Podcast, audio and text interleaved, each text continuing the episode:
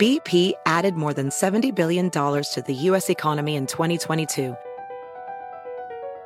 Investments like acquiring America's largest biogas producer, Archaea Energy, and starting up new infrastructure in the Gulf of Mexico. It's and, not or. See what doing both means for energy nationwide at bp.com slash investing in America.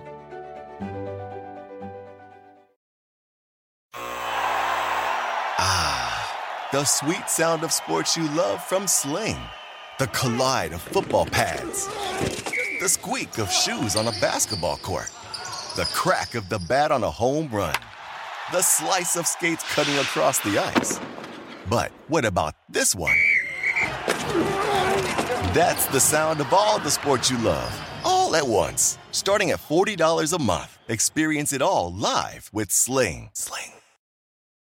Sunday night edition of the pod, 15 and 60 or 120 or 150 or whatever it ends up being. We're going to try not to get to like 150 or whatever it was like we did last time. Uh, but welcome in. Eastern Conference this week. We're going to go in a loose reverse alphabetical order, but as we've been doing recently, kind of combining a couple of teams that we saw play in individual games here. We'll probably start with uh, Cleveland and Washington. They played a, a, fun one today. A little bit more defense in this one than uh, the last one, which saw LeBron James put up 57 points points and Cleveland win by 130 to 123. We're sponsored today by our friends at MeUndies. Personally, the most comfortable pair of underwear uh, that I have worn. You can get 20% off the softest underwear and socks that you will ever wear. MeUndies.com slash capspace is that URL. All right, let's start with the fundamentals for the Washington Wizards, Danny. The Wizards are 16 and 14, 4 and 4 since the last 15 and 60. We'll talk about why I think that's actually positive for them. Net rating plus 2.5 is seventh in the league, 13th in offense, eighth in defense, and 538 is giving them an 81% chance of making the playoffs. Yeah, and you mentioned that's a positive because they went four and five in the games without Wall, uh, but they also were quite competitive even in the games that they lost. Right. Other than getting trucked by the the Jazz, the other four losses were all by five points or fewer. And that that game against the Clippers in LA, I think you could argue that they should have won that game. I, I would certainly certainly argue that. And so it was important just to, to stay above water and and to do that because right now it looks like they're kind of they're at the top of the group of teams below the top three. And that's a good place to be. It's not perfect, obviously. And something else that was notable during that time is that Bradley Beal averaged about 24 points a game. It was a little bit concerning that Otto Porter only averaged 14.3 and 43% shooting from the floor. But yeah, it, it was. And that was something uh, that we were really going to be focused in on was could he move up to being closer to that number two scorer to create some of his own offense? Uh, and uh, we talked about it before where he was really was taking a lot of mid rangers. Now he did miss today's game uh, with a hip issue, and you'll remember that his rookie year was derailed uh, with hip issues. I'm not sure whether it's the same hip or, or not off the top of my head, but that'll be something to monitor. But perhaps that had grown to be a lingering issue for him, and, and perhaps that's part of why he didn't play as well. But I would say that his performance when Wall was out was kind of in line with what my expectations were because he hasn't really shown much as a guy who can uh, create rather than finish plays that others set up for. Somebody who's done an, an incredible job, partially over the time Wall was out, but mostly after he's been back, is Mike Scott. He is just going crazy. The last five games, he's averaging 16 points on almost 70% from the floor, which is remarkable when he's taking four threes a game, and he's doing that in only 25 minutes. He's been their number two scorer during that time behind Bradley Beal per game, not total points. Yeah, and interestingly, Scott actually started the second half in lieu of Markieff Morris, and then Morris and Scott actually closed the game. Scott was given the assignment on LeBron James and actually did not do too poorly on, on him in the half court, although LeBron was a little bit more in chill mode than he was the last time that we saw them in terms of trying to get to the basket. Uh, but it'd be interesting to see, you know, I didn't see an explanation from Brooks on why it was that Morris didn't start the second half, and he in fact, you know, wasn't even on the bench for the first five minutes of the second half. But then I think he played nearly the entire time after that as they did not close the game with the center. Did you see anything on why it was that Markieff Morris didn't start the second half? I did not see anything on that. Uh, but something I wanted to ask you was so the game today against Cleveland, this was John Wall's third game back. He played this, been through this homestand against Memphis, the Clippers, both games they won, and then this one against the Cavs. To me, he doesn't look, he he's, you know, he's obviously returned to the floor. He doesn't look 100%, and, and usually that's because he just has a special burst, and he hasn't really brought that in yet. But, you know, they have, I think they just, they've looked a little bit better to me, just co- cogent as a team. Tim Frazier had some nice moments, but generally didn't, and John Wall just makes a world of difference for them. Yeah, and they actually have gone with uh, now, appears to have jumped Frazier. I don't think Frazier played at all today, in fact. I don't and, think he did. I don't remember him being out there. So, so they went with Satoransky, who, you know, has always been kind of a plus minus. I don't want to say God because that's overstating it, but a, a plus minus positive, shall we say. And yeah, in fact, Frazier did not play today. Satoransky played 25 minutes, so he and was negative 15, but he provides some uh, positional and size versatility. I think part of the reason too might have just been that they didn't want to have a small guy out there when Cleveland doesn't play a lot of point guard size guys, especially on, on their second unit. But yeah, I thought Wall, uh, he was solid today. He was trying to push the pace. There was a key stretch where he just missed two wide open point blank layups, so it looked like his timing was off a little bit and only had six assists too. Wasn't quite getting the penetration in the half court. The Cavs were switching a lot and he was settling for jumpers, which I think is usually a pretty good strategy uh, against uh, John Wall. And he only played 32 minutes as well. So part of that I think was because Beal had it rolling and he played a lot of minutes. Instead, he played 43. But, you know, he's got to get back there and the type of condition that he apparently had, you know, just soreness in his knee as of the PRP injection, that seems like more of a, hey, you know, it could kind of come back. There'll be good days and bad days. We got to manage it throughout the season uh, type of thing here. And uh, I guess one nice thing for the Wizards is that with Cleveland, Toronto, and Boston now so far ahead of them, and I think they probably also view themselves as way better than all the teams that are below them, you might as well just kind of take it easy here during the regular season. And you're almost certainly going to make the playoffs. And as long as you don't fall to the sixth seed, uh, you can feel pretty good about where you are going into uh, the playoffs, maybe with a little bit more rust than they've had in previous years. It's always hard to, to, to tell a coach or a team that, but it could be at the point, especially like what ha- if the math just gets clear, let's say the last week of, of the regular season, then you could say, okay, even if even if you just have that desire to push. And the difference between the four and the five is it does matter, you know, home court in that series because usually those teams are pretty evenly matched if they're both healthy. But I don't think that's enough to warrant, you know, play pushing John Wall, pushing Brad Beal, those kind of guys as hard as you can. A few other notes uh, on them. Uh, Bradley Beal actually played the first 18 minutes of the game. I think just because he was really lighting it up early, but playing 18 minutes a row is tough, and he did not finish well at all. Uh, ended up 10 out of 27 for his 27 points. They also really just struggled to guard Cleveland with Kevin Love at center, and that's eventually why they went with that Morris and Scott front court. And by the way, Morris, the reason he was on the bench was he actually had X-rays on his neck, or wasn't on the bench to start the third. He actually had X-rays on his neck. Oh, okay. At halftime, which were negative. So uh, nothing to look at there. No reason to know what was going on. Uh, would have been nice for a Wizards PR to give us a little uh, update. Um, but I thought that they actually defended pretty well in this game, uh, especially in the fourth quarter. You know, LeBron, the Cavaliers were up. LeBron went to his ISO game, and LeBron has been the probably the best clutch player in the NBA this season. And Scott actually defended him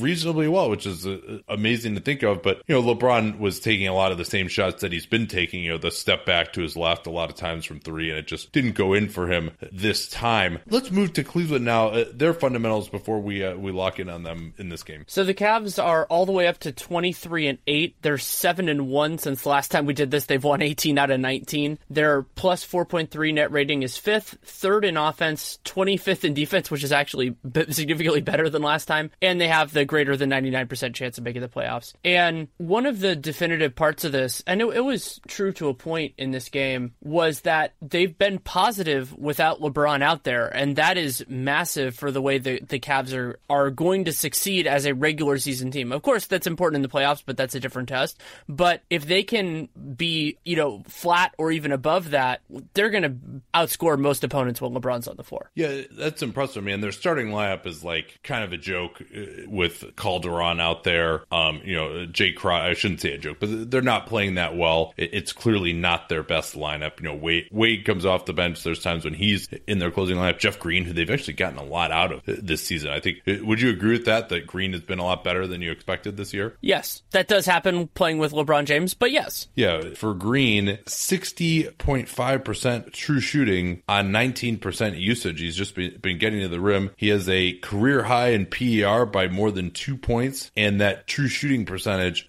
is a career high by more than four points. So he uh, certainly not what you would have expected him to do, but he's been able to get to the rim. They just have so much spacing on this team, and, and LeBron, you definitely like he he really makes the game simple for the players on his team, right? Like he's able to get more out of guys that are kind of lower IQ guys, at least on the offensive end. You know, J.R. Smith falls into this category as well because he controls a lot of the action, and then he just puts them in a position where they don't have to do much. You know, they can finish the play, or they just you know Jeff Green straight right hand drive, jump off your left foot, and try and finish at the rim. So there's and Jeff's been getting into the post a little bit too, but there's just the reads that need to be made for him, which is always really one of the big issues. Is just that he wasn't the smartest player. He's been able to be put in position to succeed so much more now. Uh, another guy uh, on the wing who's actually been playing recently is uh, Cedi Osman. Good to see him getting into the lineup. He signed that three-year, nine million dollar deal. You'll recall that he was actually part of the trade for Tyus Jones in 2015. The Cavs had 24. They traded it for 31 and 36. 36 became Rakeem Christmas, who basically got dumped to uh, Indiana and is now out of the league. And then Osman didn't come over uh, until this year. So they're playing paying a fair amount of luxury tax for him. They used part of their mini mid levels to bring him in this year, but he's finally starting to produce at least a little bit. He has, and you kind of see that not only in the shots he's taking, but how those shots are coming. That he has taken almost all of his shots at from three or at the rim, which is good. You know, straight up Morey ball, and he's not really creating for anybody else. But the Cavs don't need every guy on their team to do that. They have LeBron James. They have guys like Dwyane Wade as well. So play finisher is is an attribute that can be very valuable for them, and I think he's done a pretty good job. The only thing that I have is just I, I wish he got to the line at least a little bit. He he hasn't taken a free throw from what I from what I recall. He hasn't taken a free throw at all this year. Yeah, well, I, you know, it was interesting. Kevin Durant had a point that, that recently I've I've touched on this a little bit the other day. That you know, if you're not the guy creating the play, especially in the NBA, it's harder to get to the foul line. You know, sometimes if you're you know you're a big guy right around the rim, you're you can get a foul because you're just right under there and they're just going to grab you and you're probably a crappy free throw shooter. But for someone like Osman, he's either going to take a three or he's going to get out in the break or, you know, he's cutting back door and he's just wide open, you know. So I, I don't know that I necessarily would see that as an indictment that he's not. Yeah, it's not. It's not a lack of aggression. Yeah. I'm not. I'm not saying yeah. that at all. Yeah, yeah, and he has turned it over a little bit though, which is a problem. Uh, but I like his game. One problem though is that he's really skinny still, and so you know if he's going to try and play in the playoffs and get switched on to good players defensively, you know I think that's going to be an issue for him. I think as an off-ball guy, maybe he can be uh, more effective. Um, one other piece of news on them before we turn to our observations from this game against the Wizards. Uh, Isaiah Thomas is targeting the first week of January per report uh, by Shams Charania today. He likely will not play at Christmas. He actually, Shams said that Isaiah is confident he could go right now, but they're really trying to give it some maintenance and to fix it. So once he does come back, he's not going to like need all these rest days and stuff. So, um, getting to Cleveland in this game. So can I make a point at the beginning of this? What something yeah. that that I found interesting, and it was, I, I I think it just coincides with Tristan Thompson, you know, coming back to the floor, is that in the regular season and probably in the first round, maybe the second round of the playoffs, depending on who they face, Cleveland can really get by with Love at center because it just wreaks so much havoc with the other team that they can go with the approach of outscoring and having their defense be just enough to win. And while I don't think that will work against the best of the best, that's a whole long way from now. Yeah, it is. And, in this game, you know, Gortat, Mahinmi, like those guys just couldn't keep up, you know, and, that's why Brooks had to go to that more versatile lineup. Um, you know, I thought that they had some issues early in this game defensively. They gave up a 37 point second quarter to Washington and it was tied at 60 at halftime. But then defensively, they locked down pretty well in that fourth quarter. And in part because they were able to switch and the Wizards weren't really able to take advantage of it. The Wizards missed some shots uh, as well. But uh, for them to be able to win when LeBron really had one of his worst games of the season shooting the ball, 8 out of 23, although he had the triple double uh, with 15 assists, but coughed up six turnovers turnovers, six of their nine turnovers in the game. Actually, um, it's good for this team to be able to win another way other than just putting up a buck twenty and hitting a million three. Yeah, it definitely was good. And while there wasn't much nominal clutch time in this game because well, I mean, there was that long stretch where nobody scored, so I guess there was more time than I was thinking. But the Wizards last year were nine games over 500 in clutch situations, and they had a plus 16 net rating. This year, they're two games under 500, 8 and 10, and have a negative 20 net rating. And I think some of that is just that they've had these offensive struggles, like those games when Bradley Beal just couldn't hit shots. But you did see them, you know, they didn't really, to me, generate much good stuff in those last few minutes. Yeah, and I also think it, for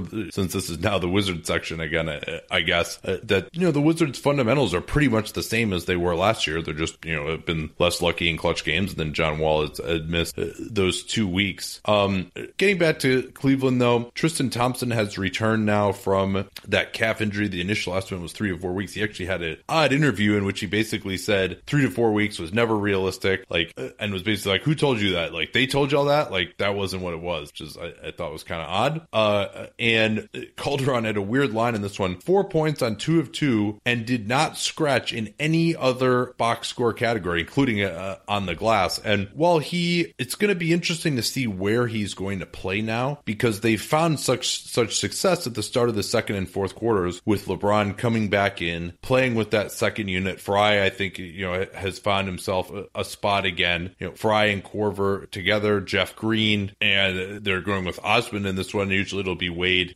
with that unit that's been killing people. So if Thompson's not going to play in that unit so they can get the spacing on the floor, if he's not going to be in the starting unit, which maybe he will be, maybe he won't be, but consider that they've won, you know, 17 out of 18. I don't know you want to mess up that starting unit either. So where does he fit in then, really? You know, for six minutes at the end of the first quarter and then and third quarter, and then, you know, maybe somewhere in the fourth and might close the game, but probably not. I mean, he definitely really negatively impacts their offense. So I don't know. I mean, do you think that their best lineups will still include him, Danny? I think that if LeBron shooting is kind of where it has been this year, they get a little bit more of a margin. But I think Love has been better at the five than at the four. So it begs the question. I, I think. I think against maybe the Warriors and Rockets and maybe the Celtics, Tristan might be might be the option. But other than that, I think they're fine without him. Yeah, uh, you know, against the Warriors last year, like the one game that they won was the game that Thompson actually played well. But it's not; they still weren't stopping the Warriors anyway. So it's like if we're not going to stop them even with this guy in the court, we might as well just like play our best offensive line. lineup because having him out there does make them much more stoppable for the best defense. We saw it a couple of times today where they would run pick and roll and Gortat, who was just, uh, or Mahinmi, who just like had no chance of getting out to Love or Frye, were able to defend that play quite easily. They'd throw it to Tristan, but then you're able to get back in front, or, you know, he's not going to just roll in and dunk on somebody either necessarily. So he's kind of going to catch it and survey and maybe go up for a floater in the lane or something like that, or put his back to goal and try, try a hook shot. So it does make them so much easier to guard. He does provide that aspect on the offensive glass that, you know, really demoralizes teams. And, and this team is without him has been you know one of the uh, lowest offensive rebounding teams in the league. But it really be interesting to see where he fits in. I mean, I guess the thought too that they might say is that hey, you know, Frye just like can't play against Golden State. Like that's what Lue seems to believe. Frye has played very little, if at all, against Golden State. So maybe they'll just say, hey, we got to play Thompson with that second unit instead. But uh, yeah, whether Thompson is going to start or not, or actually they could use yeah. Love in the Frye role there. That would be interesting. Yeah, they, they could do that. Um, and you know, Love certainly could play more minutes than he, you know, he's been averaging around 32 a game. He could certainly play more minutes in the playoffs potentially. Um, or you might say too that, hey, maybe they should put Thompson and Love in the starting lineup. And if you have Isaiah Thomas also in the starting lineup, then you've just got enough individual scoring between he and LeBron, uh, that you'll be able to kill things. And then, you, know, how, how well is Korver going to be able to play against the best teams as well? Because he absolutely torched uh, during a period uh, in the second quarter, uh, this Wizards team. I mean, they, they just could not deal with the pin downs for him. He was setting screens for other people and they didn't want to leave him getting people open. Like he really, you know, dominated the game for a short time and he's just been having an absolutely wonderful season. Um, and certainly if you go on his value during the regular season and even the first three rounds of the playoffs last year, you know, he was worth that first round pick they gave up. But you know, this team has has some pretty big fish to fry, and you wonder about whether Korver can do that or not. Uh, let's move on to the Toronto Raptors here. Uh, but first, this from MeUndies, the only underwear that makes for an amazing gift. MeUndies has a soft, flexible waistband. It's three times softer than cotton, made with natural, sustainably sourced fiber. And for me, it's the most comfortable underwear that I have ever owned. It moves with you, but it's not like overly snug. You really will just forget uh, that you have it on. So this holiday season, don't give underwear, give MeUndies. to get your exclusive 20% off the softest underwear and socks that you'll ever wear. Get free shipping and a 100% satisfaction guarantee. Go to MeUndies.com slash capspace. Once again, that is MeUndies.com slash capspace. Easy to remember that URL because we talk about capspace all the time on the program. MeUndies.com slash capspace. That URL will let them know that you came from us. Toronto is 20 and 8, rolling right along here, 6 and 1 in their last seven since we checked in on them. 8.3 net rating in non garbage time. That is third in the NBA, fourth in offense, ninth in defense, and greater than 99% chance of making the playoffs per uh, 538. Which of those is more surprising to you, the fourth in offense or the ninth in defense? The ninth in defense. I mean, Toronto has had some some strong offensive seasons, but I we've talked before about the shooting profile. Like that's more surprising, but the overall number isn't there. And but I think what's been kind of underrated, we've talked about you know how Cleveland has been so huge since they scuttled in that start. Right now, it's really a three team race uh, in terms of projections and in terms of how these teams are looking for the top of the East. The the Raptors are a little bit behind the Celtics and the Cavs in terms of wins and losses, but they've been playing really really well, and they always have projected when healthy to be a good regular season team. So moving from kind of the group below those teams into potential conversation, and we'll see how they do in the next week or two. But that's a notable step for them to to kind of separate from the field, and that will make a difference if they can hold it in the first round and then presumably in the second. Yeah, I think for them to not have to play Boston or Cleveland until a potential conference finals matchup, and, and that would be, I think, a fascinating series between them and the Wizards uh, or Bucks as well, since they played the Bucks last year, and we'll see whether these ballyhooed offensive changes will really keep up. Per usual, their bench has been very solid this year, and a big part of that has been Jakob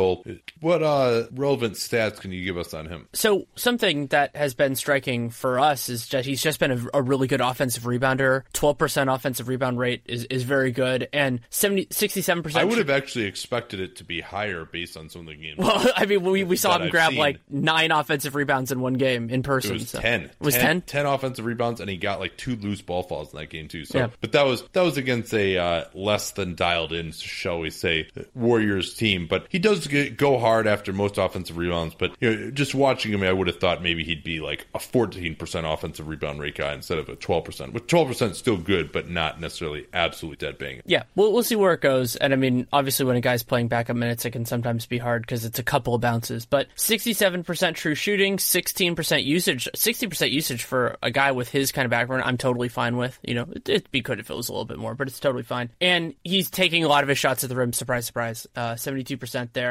And so, yeah, I, I want to see what he can do, though, with some of their starter heavier lineups. And almost as important as that part of it is how he looks with his teammates is how he fares against his counterparts in that way. Because my vision for the Raptors is that if they can unload Valanciunas, that that could be their way under the tax for next year, which I presume that they would like. Whether it's feasible or not is another question. But if Poeltl can step into that role, they can be completely fine in terms of cap space. By the way, here's a, a cool stat from Ben Falk's site. Poeltl has offensive rebounded 16.7% of Raptors missed free throws. Oh wow! When he's been in the game, so he that's actually higher than his regular field goal offensive rebound percentage. So that's you know he's not giving up uh, on those plays at all, which a lot of guys just kind of run back in today's NBA. So he actually is like I mean, any coach is going to just tear their eyes out uh, with knowing that you're giving up 17% offensive rebounds to anybody, not to mention just one player uh, on free throws. Now, you know, I'm sure that's like not a particularly high percentage considering that there aren't that many missed free throws, but nonetheless, just interesting that that stat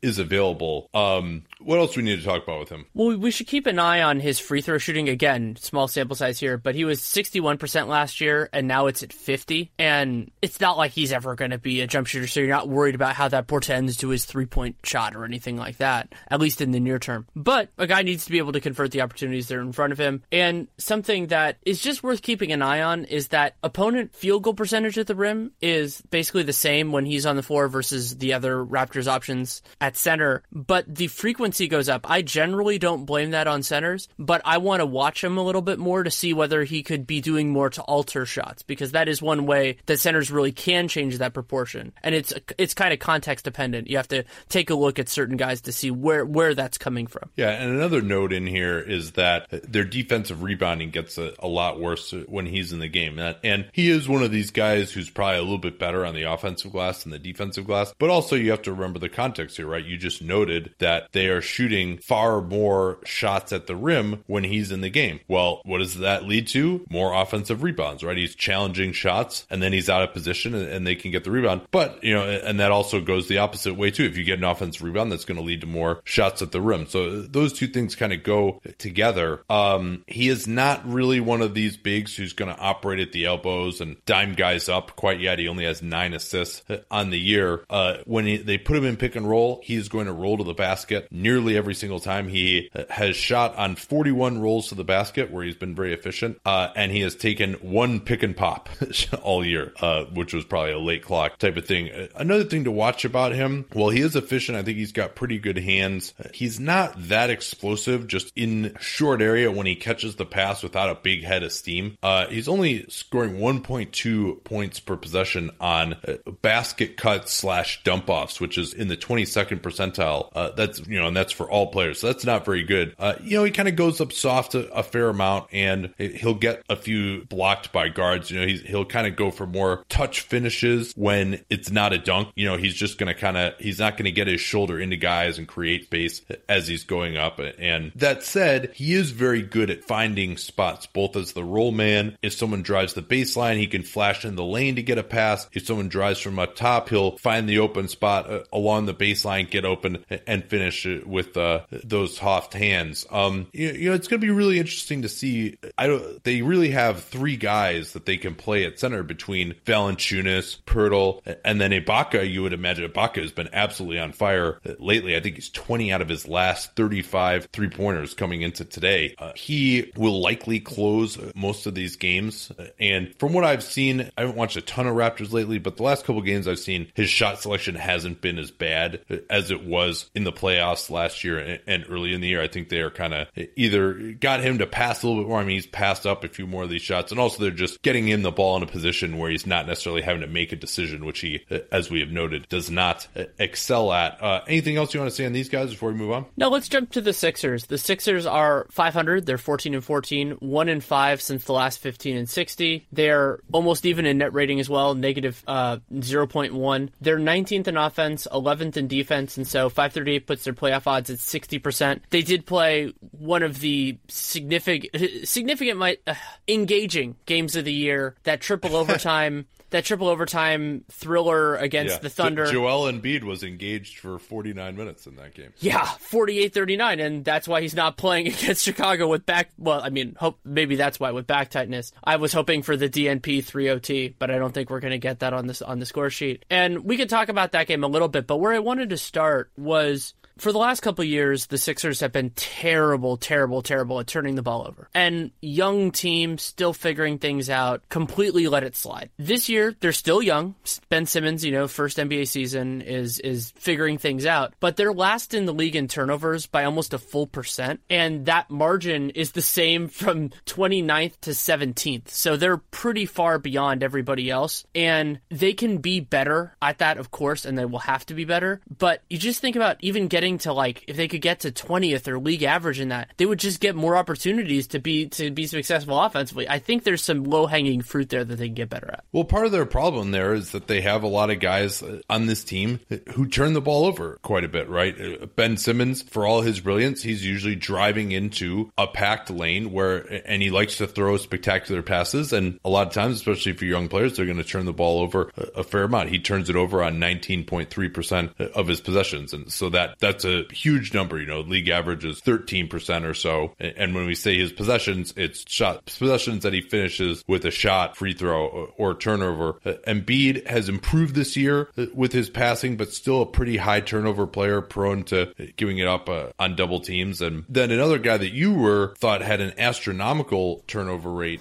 was TJ McConnell. But, you know, you'll see that a lot from point guards of his ilk, guys who probe a lot, like to dribble, like to get it in the lane, but yet are not good finishers. So they're just going to keep dribbling around. They're going to look for a pass. The more you dribble around, the more you can get it stolen. When you're not taking what for most players would be the logical shot as you get in the lane, you're more prone to turnover. There's a reason why a lot of players like a Jamal Crawford or a Nick Young, for example, or a Dirk Nowitzki for that matter, guys who are gunners, they shoot the ball before they can turn it over. That's why they have a low turnover rate. Whereas McConnell, Ricky Rubio, Rajon Rondo, those type of guys are, are the opposite. So it doesn't surprise me at all that his turnover rate is that high. I think it's more the extremeness of it. So his 22.3% turnover is, it puts him in the zeroth percentile for point guards. So it's not so much that he's on the low end. That I would, I would totally get that. But being that far out, because I agree with you that you have all those elements, because remember, remember what counts in the numerator and the denominator of that part is the, you know, there are a lot of plays that, that he doesn't make, but that's still really, really high for, for yeah. somebody who I never think of as throwing that many ambitious passes. He throws some, you know, in traffic and things like that. But uh, when I think of the guys who are, who are high turnover in, in,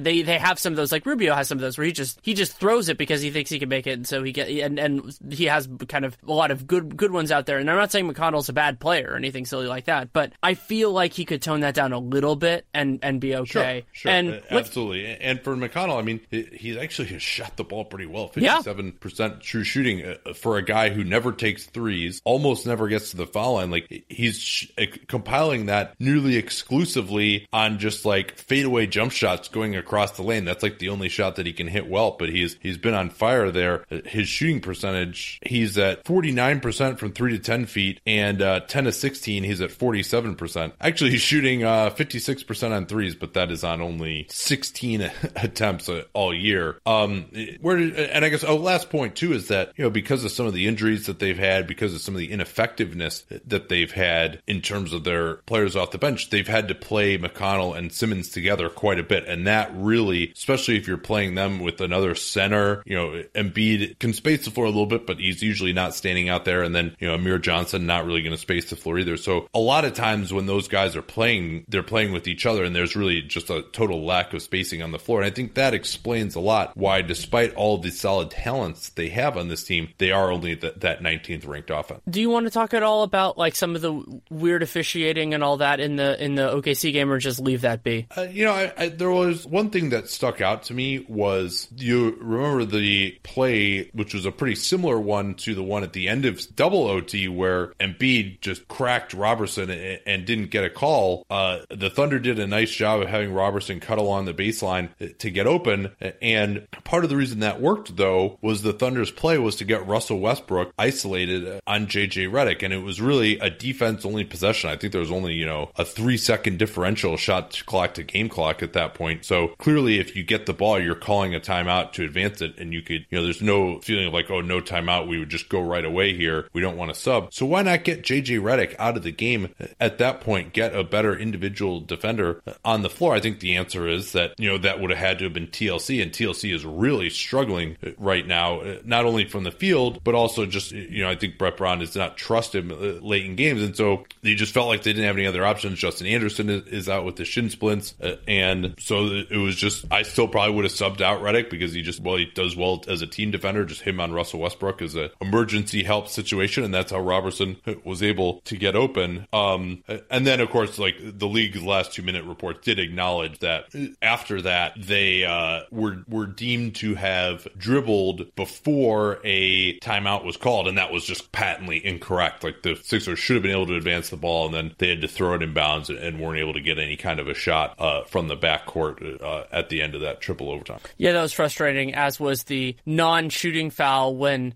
Steven Adams put pushed Joel Embiid into Robert Covington, which is supposed to be a shooting foul, and if he makes the shot, actually, the Embiid would take the free throw. They and they, I think they uh, Philly ended up getting two points on that possession, but it still did bother me. Also, this is doesn't have anything to do with the Sixers, but Steven Adams getting his sixth foul in triple overtime is just so asinine. Just give them more fouls. And, I mean, not after the first overtime, but at least once you get into double OT, like you're playing an additional eight minutes, you basically get one foul for every eight minutes of play during regulation. So just give them another foul. Like having these games be decided by attrition, what should be classic NBA games, uh, is really disappointing. Um, some sad news out of Delaware, where Furkan Korkmaz, uh, as Derek Bodner has often joked, uh, keeps getting reassigned to the point that Bodner's pinned tweet right now is like the stock quote from the cut and paste Sixers press release about like when Korkmaz was drafted and stuff uh, about how he's going back and forth from Philly to Delaware. But in Delaware, towards the end of the game, he suffered a Liz Lisfranc injury, which is not a good uh, foot injury as well. You'd have to imagine if that's the case, he will be out for the year if it's significant. They haven't released any kind of a timetable yet, but not good. This is a big time for him to develop. They could use another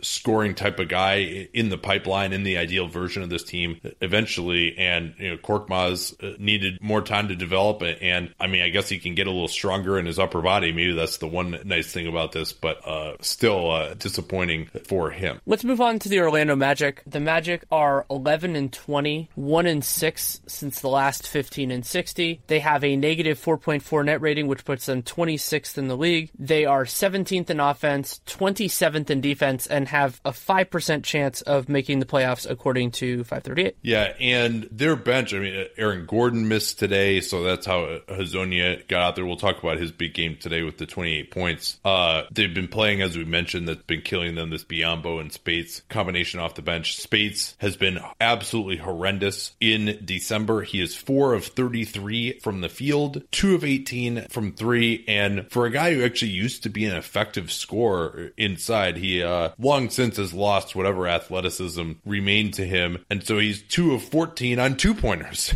in this uh, month as well. And, uh, you know, he's not exactly out there for his defense either. So safe to say that he is has been ineffective. And then another guy who showed up on uh, this list that uh, John Schuhmann of NBA.com uh, tweeted out, Wesley Iwundu is 10 out of 33 this month as well. And he's another guy who's just been forced into some duty here, uh, playing 123 minutes this month, and clearly someone who is not NBA ready. And so, you know, with Gordon missing some time now, eh, they really are just so thin in terms of like solid NBA players, even after you look at the fact that, you know, they had some issues just structurally eh, with the, this team eh, to begin with. And, you know, they're missing Terrence Ross as well. Arron Afflalo didn't play against the Pistons due to a back injury. Evan Fournier with that sprained ankle against the Hawks did not play as well. Gordon suffered a strained right calf, so we'll see how long he's going to be out with that. He says it's not that severe, but uh, again, the kind of thing that can easily be re-injured. At least John Isaac came back on Sunday, uh, had one point and two rebounds uh, off the bench,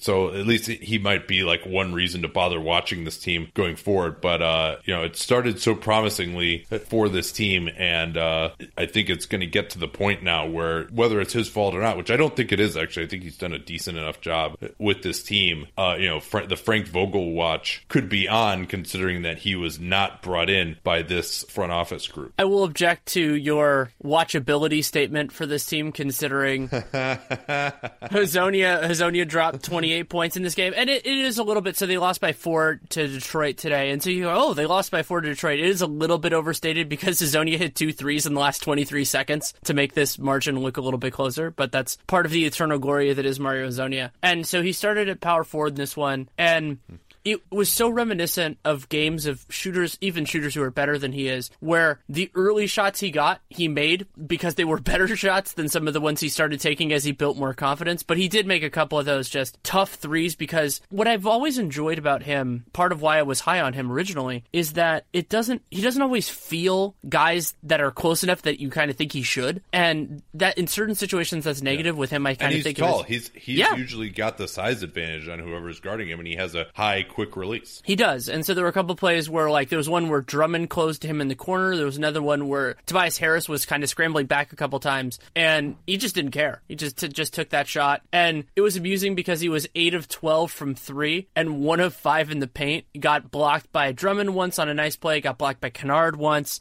and had one where he just biffed the layup. He should, it was actually so of his first 3 shots I thought that was his cleanest look and he and he and he biffed it. But he does have this talent. Like, I mean, I, I think that he's probably better served to be a bigger fish in a smaller pond at this point, at least for a couple years. Maybe he could even do something like Jan Vesely. Yeah, but where I mean, there there aren't very many. Uh, are you talking about a smaller pond like across the pond? Yes, because there aren't there aren't many smaller NBA ponds than what Orlando has been these last few years. There are a couple, but yeah, I, I'm thinking more, you know, ACB or one of the other competitive European leagues wherever you'd want to be, and because he does have this talent to score, but and he can't create as much separation against NBA players. And so when the separation is created for him, he can capitalize. He can he can do a decent job there. And well, well you know, I, I, I disagree with that a little bit because I mean, to me, it's all about just the ball not going in for him, right? Like, I mean, if he was if he were just the same player, but he were making you know thirty eight percent of his threes, yeah, we'd be talking about him in, in a completely different light. And instead, you know, he's a thirty two percent career three point shooter. I mean, he's thirty five percent his rookie year. He now uh, is nineteen out of forty eight this year after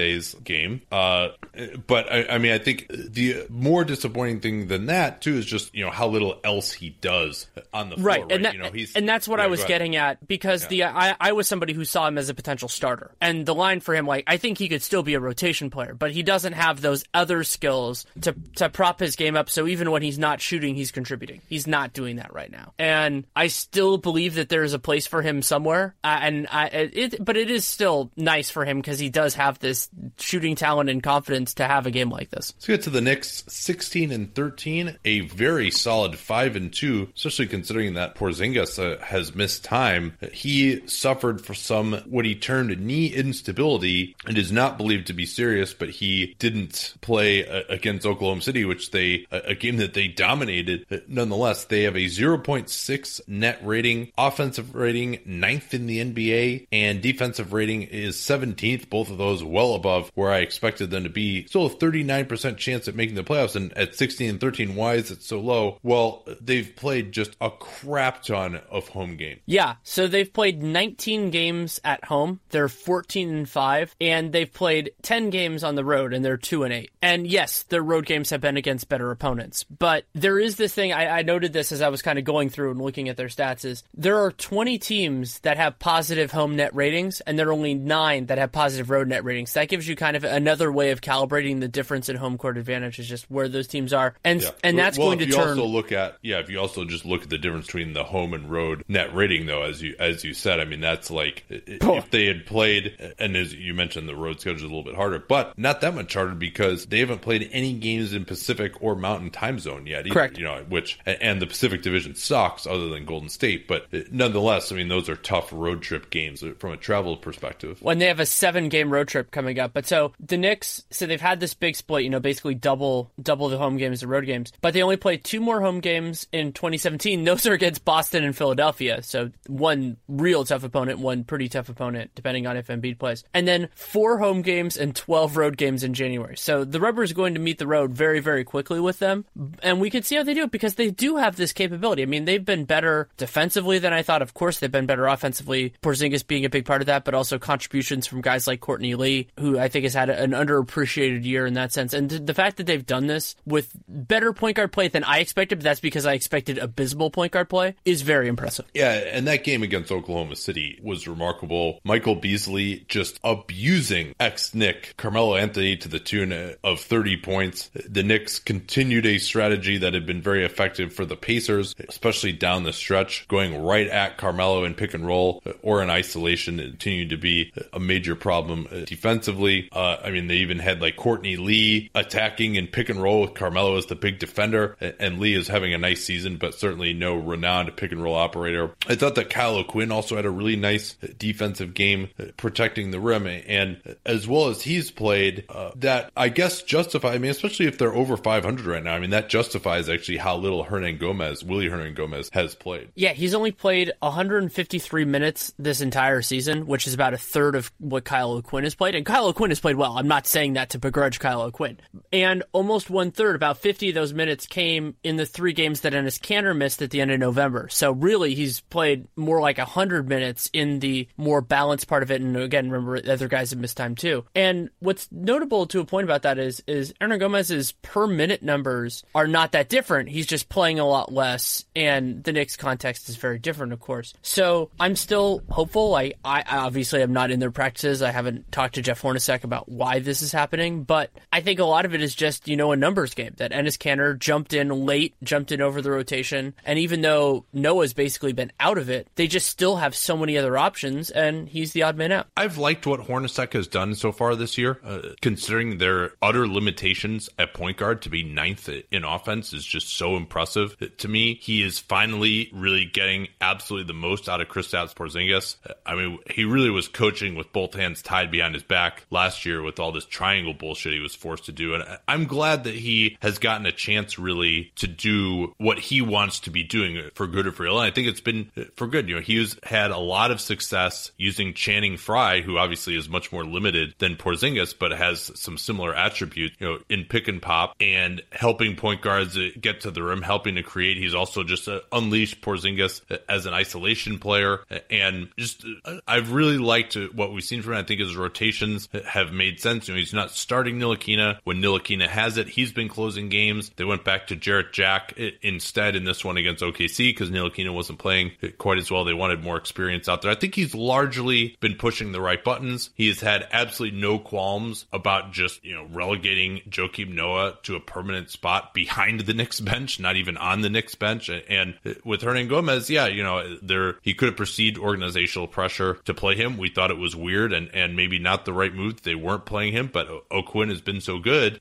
O'Quinn, 18.6 PER, 60% true shooting. And then they've gotten a lot out of Enes Kanter as well, but generally have not closed the game with Kanter, but they're keeping him engaged by starting him. And he's helped the, their offense get to that ninth ranking. So I think it's for them to be 16 and 13. I mean, they're going to drop off for sure with the road schedule coming up, some of the health issues that they've had. Uh, it's been impressive for him to get this much out of a limited group despite the favorable schedule. Absolutely. And I mean, when you think about where we thought they were going to be before the season, uh, to, to be at this point, even with that sample, is, is, is great. Yeah. Let's move Another on. guy he's gotten a lot out of too is Doug McDermott. You know, with yeah. his cutting, they've run, they, he, he's run plays specifically to unleash McDermott as a cutter, that those flare plays that they ran at the end of the Lakers game. So, uh, yeah, lots of good things to say uh, about Hornacek. But yeah, let us uh, move on now to uh, the Milwaukee Bucks. We'll also talk about the Bulls in this one because I, I watched their the Bulls. The, you know, the Bulls won uh, on Friday. But let's start with uh, the Bucks here. Bucks are 15 and 13 three and four since the last 15 and 60 slight negative net rating, negative one, which puts them 18th. 10th in offense, 23rd in defense, and I want to talk a little bit about that. And so they combine, they have a 68% chance of making the playoffs per 538. And actually, where we should start just briefly is the is the personnel move. We, we get a chance to talk about that. They are going to waive Gary Payton II, who is at pretty much the end of his two way contract, and they will sign Sean Kilpatrick, who was waived by the Nets in the in the moves that they made.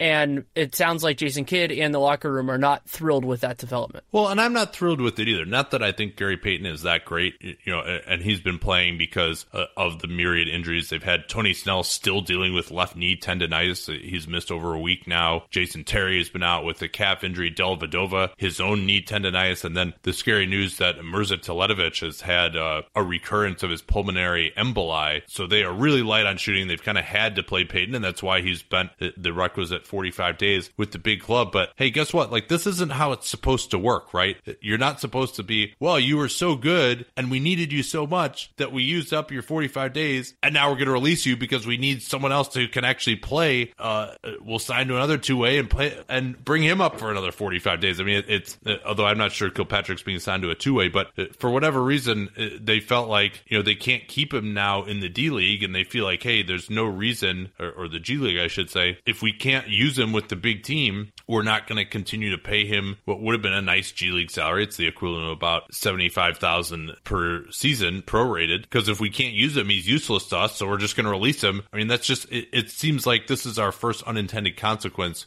of that rule where it's like, we needed you so much and you played so well that that is now resulting in us having to release you. And it's not like, especially after the Bledsoe Monroe trade, when they actually cleared out some luxury tax space, that they're at such a, a buffer that they couldn't afford to pay him. They can, they can do something. And it is the, the I think the best peril of this is actually the idea that these guys don't count against your 15 man roster because you have, you have to make a decision at a certain point and it's, it's framed in a different way for teams that have 15 guys because they can't just, they can't just add them. They have to make a subtraction to tie it in. Yeah. And I think it's certainly defensible, especially with the lack of shooting that they have to go with Kilpatrick uh, instead of Payton. I think Kilpatrick is better than Payton. But to then also say, hey, you know, we need another two way guy who we can actually bring up at times, which they just wouldn't be able to do with Is really too bad that he have had to move on from him. a few notes uh, about their games over the weekend. Uh, I thought DeAndre Liggins, although Harden was dealing with a, a bruised knee, did a really nice job on James Harden. Um, they were one of the better defensive jobs that we've seen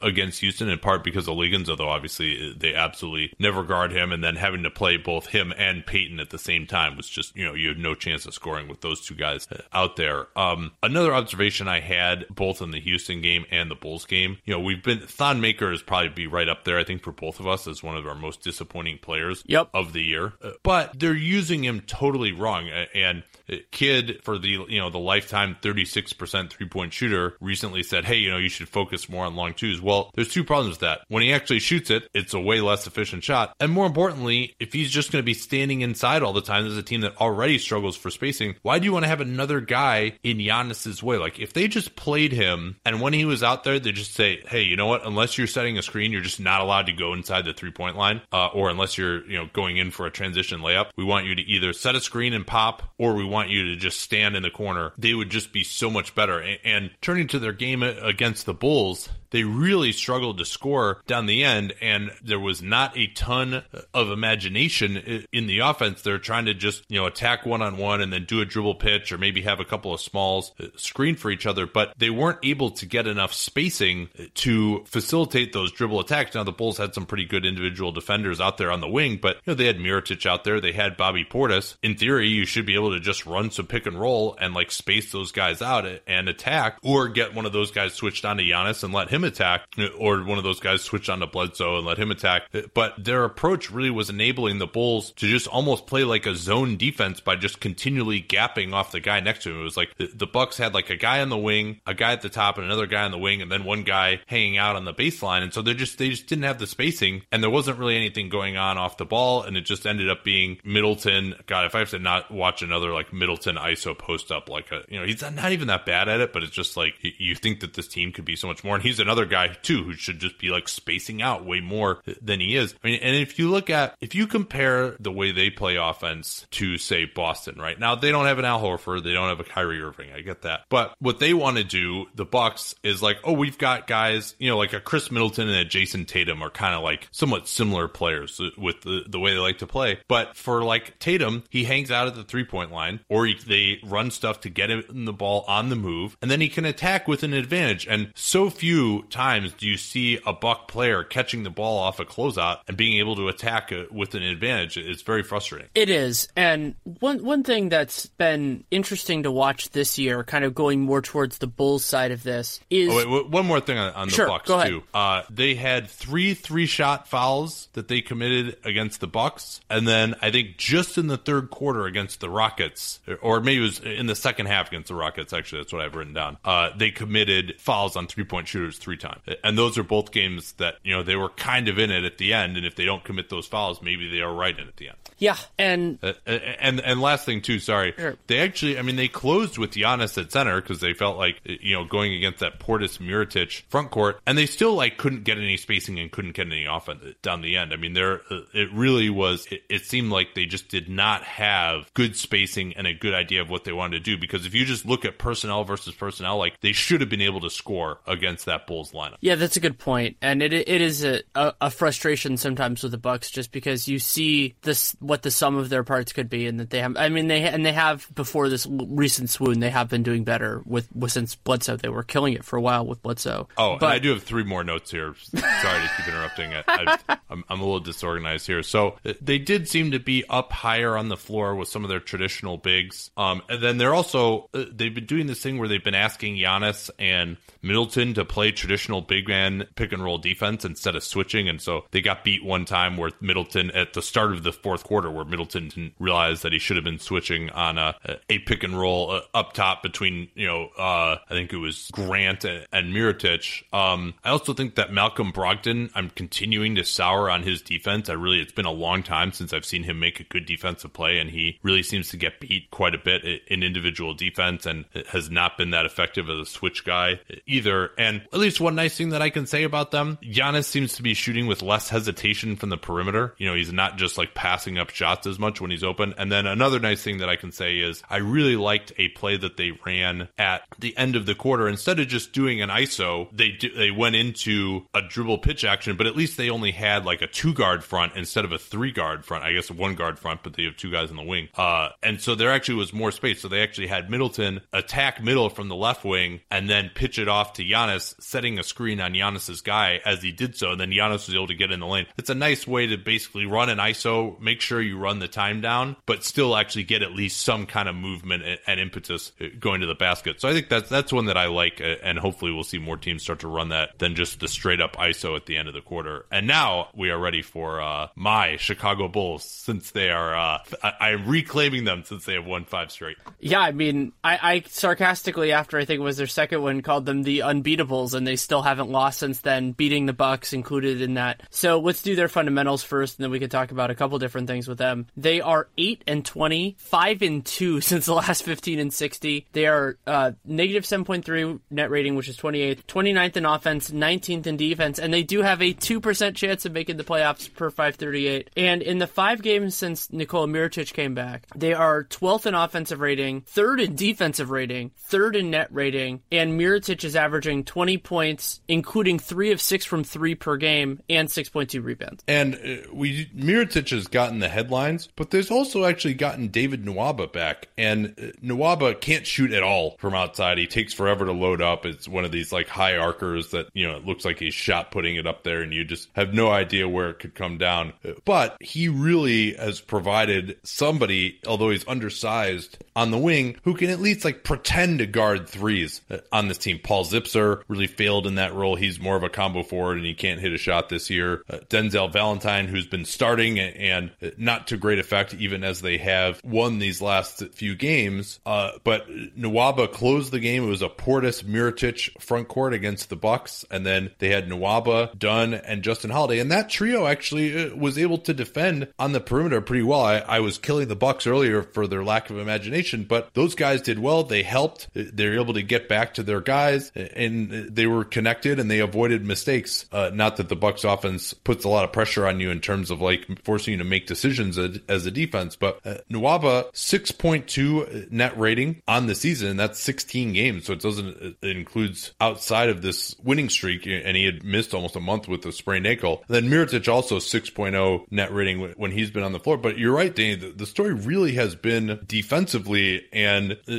Fred Hoiberg, Jim Boylan, former Spurs assistant, uh, deserve credit for the way that this team has defended. And now that they can play, you know, guys that that can do that, and they've been getting enough offense from the other players to, to handle it. I mean, if you're third in defense, you can you can do pretty well. But I don't think that's going to continue. But they they can really produce. And something that I found interesting with them is so Lauri Markkanen has missed the last three games due to back issues. I, I saw it as back spasms in one point. I don't know if that's what the kind of what the current prognosis on it is. So they've been starting this five of Kris Dunn, Denzel Valentine, Justin Holiday, Mirotic, and Robin Lopez, and that five hasn't been great, but it has actually actually kind of opened the door for some of their other combinations that have done really well. And maybe my favorite stat about this win streak is the one-two punch. The one-two punch. Unstoppable one-two punch per uh, CSN Chicago. CSN or, or Chicago. NBC, NBC Sports Chicago, I should say. Yeah, that's right. Uh, so they they those guys have played 54 minutes together. Yeah. They have a Mirotic and Portis, by the way. Case and you didn't know Portis. Who we're talking about? 54 minutes, 131.5 offensive rating, plus 34.3 net rating. I mean, those lineups are playing a lot against backups, but that's okay. You know, you could beat you could beat backups. And the one big piece that I would like to see, just because I don't think Valentine, from what I when I've watched them, I don't think Valentine is adding so much to their to their offense. Is just really see if they can go a little bit harder on defense and and try Nwaba. Just because I like when a guy's a defensive three to play them against starters because most teams' best offensive three starts. Yeah, and really uh, with Markkanen coming back, I mean, Mirotic has played so well, the team has played so well. I mean, if you're trying to win games, which maybe they're not, but I, I think you really have to continue starting Mirotic at this point because he's clearly a, a, better player right now uh, than Markkanen. And, and Mirotic has had a good sense of humor. He said, uh, "Yeah, it's amazing I'm shooting this well when it's not March because usually he only hits shots in, in March." So we'll see whether he continues to, to score or not. I mean, but it's nice to see him get back to more diversity in his game, like in the Bucks game, uh, which wasn't his best shooting game of the season. He faced up, drove to his right along the baseline, uh, and then from the right baseline turned back right shoulder uh, and hit a fadeaway. He hit the game icing shot where he cut into the lane and then got fouled and threw up some crap and, and hit off the top of the backboard and, and went in. Um,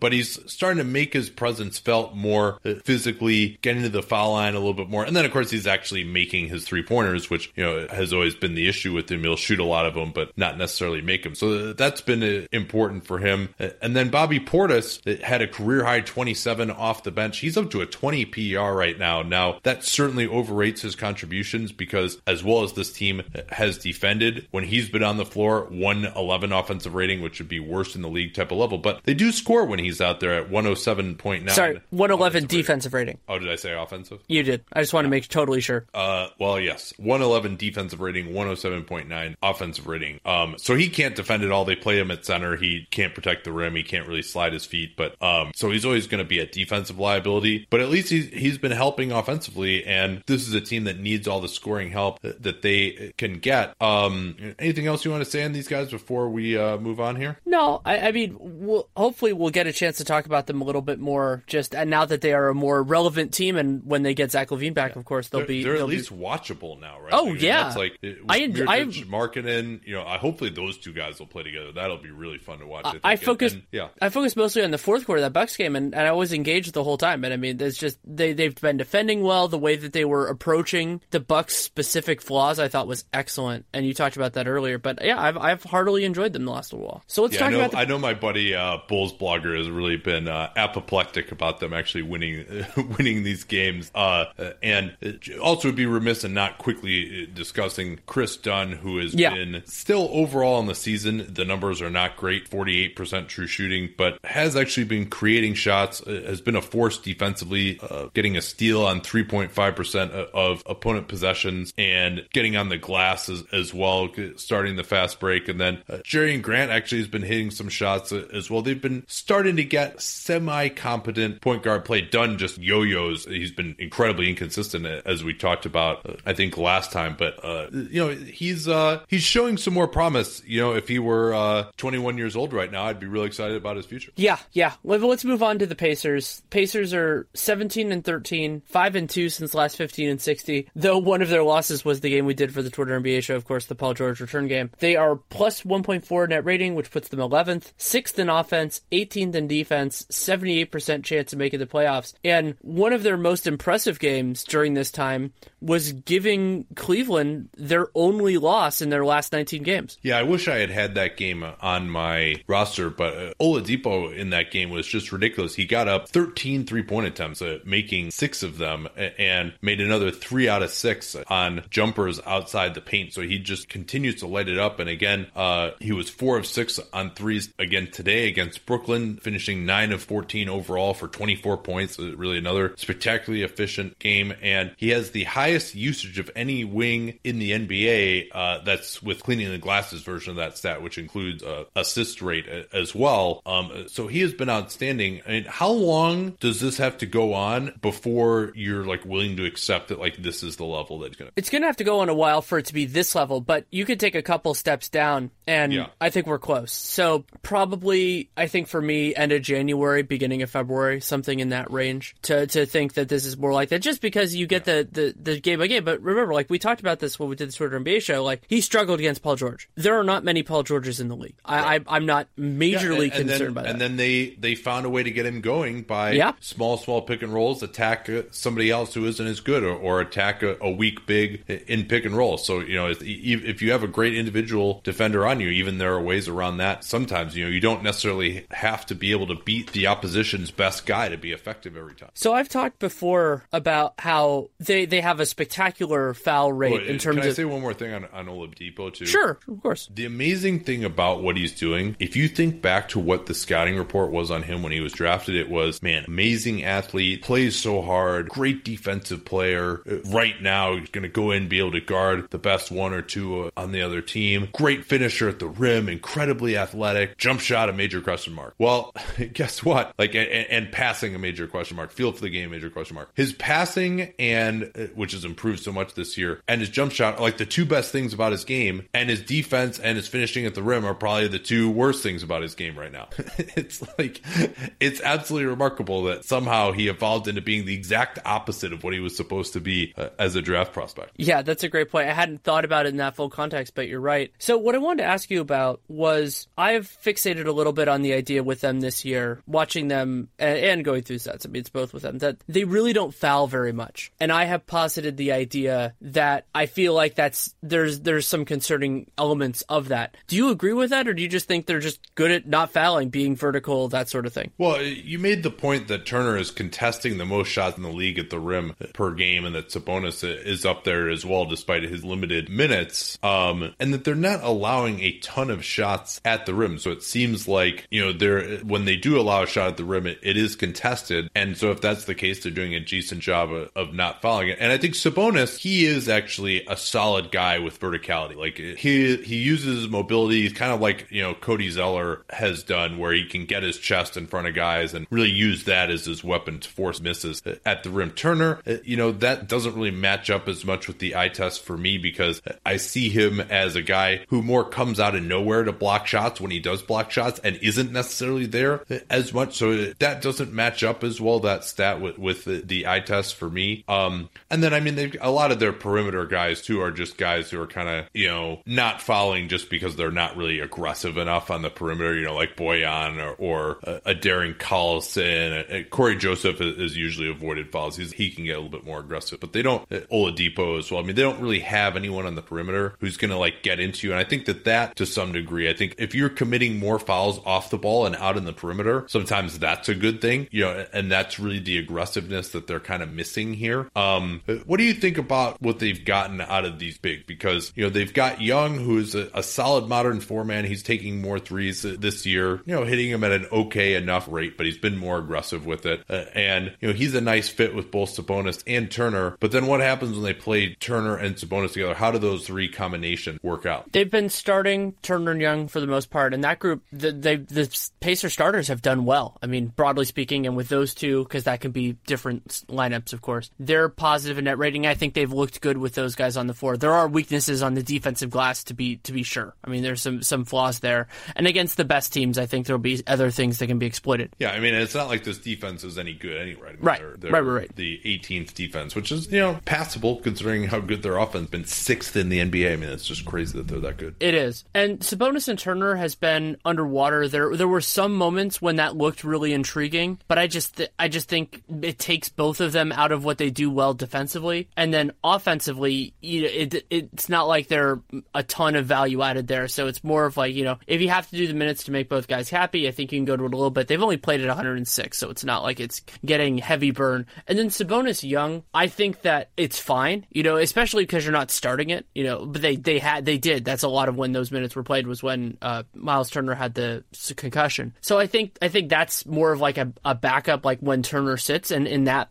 context, it's fine. But I don't think it's good enough to start if you want to be the p- team the Pacers want to be, which it seems like they might actually. You know, the, the fact that they they have a serious shot at the playoffs here, like they need to start thinking about this a little bit differently. Let's move on to Detroit. They lost lost five straight and now have won three straight, getting a nice win Indiana, sandwiched in between a win at Atlanta, a nice blowout win, and then uh, beating the Magic in a game that wasn't as close as the four point margin indicated. Orlando was down by like 15 in the fourth quarter and hit a bunch of shots late to kind of make it respectable in desperation time, as you mentioned uh, with Hezonja. Uh, part of that, but now 17 and 13, they're they are that three and five uh, since we last checked in on them. 0.7 net rating is 14th in the NBA. They possess the 15th ranked offense and the 12th ranked defense, given a 74% chance of making the playoffs via uh, 538. Your thoughts? Early in the year they were they were doing well offensively and they were struggling a little bit defensively. And it, it always felt wrong to me. Like it just didn't seem like the offensive part of it. And what what has happened over time is their defense has gotten way better and they deserve immense credit for that. It does help when you play the magic after their three point regression. And and of course the hawks have been struggling massively on the offensive end as we will talk about in the future. But they've done a nice job overall game by game. I mean you could go through just just myriad ones and i think they've done a nice job. But the offensive profile now, so we're getting there, you know, 30 games into the season, it's getting a lot closer to last year in terms of the shots they're taking and the key elements of it. And that should be a concern for them because they're not getting fouled, they're not shooting much at the rim,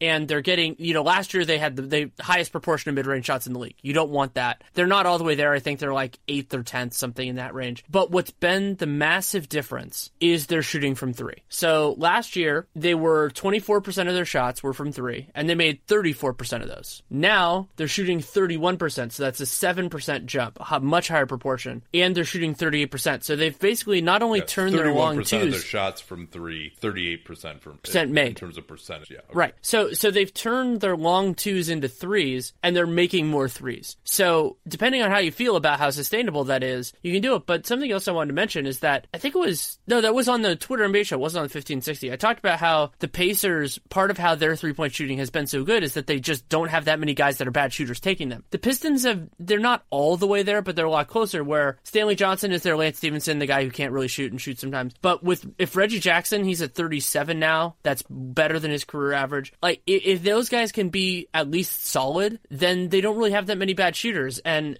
they have a lot of guys that are kind of above their career highs, but not too far above their career highs. So even if they take a step back, they can still be a whole heck of a lot better than they were. Yeah, and one source of optimism for their uh, improving their offensive profile is Reggie Bullock has actually taken over the starting role for Johnson, who did not start in their blowout loss uh, at home against Denver on Tuesday. Uh, Bullock played 22 minutes in that one and has played 24 more in the last three games, 10 out of 15 on threes during that period, and overall shooting 66%. Now, on the season, despite that explosion, he still is shooting only 29% from three, so let's not go too crazy yet, but I think he's providing now a little bit more versatility for whereas Johnson, you know, just could not hit a shot still. And, you know, I, I think if you just read between the lines here, not a guy necessarily that seems to be fitting in that well to their team culture with the way that he gets yo-yoed around. And, you know, I still think the much bigger issue is just the ball doesn't go in the basket when he shoots it. And I have been impressed with his individual defense, but doesn't seem like the greatest team or attitude guy, at least in the perception of Stan Van Gundy. And so Bullock has had such a star-crossed career. Every time it seems like he's on the verge of maybe earning a substantial role, he ends up having some kind of a knee injury, and that happened at the start of this year uh, as well. But hopefully he can keep that up because I really think with him at the three, getting one more guy who can defend passively, he's not as good as Stanley is defensively, but who can defend passively and hit shots, that that really could open up the offense uh, for this team to have three legitimate three-point shooters at all times uh, around Reggie Jackson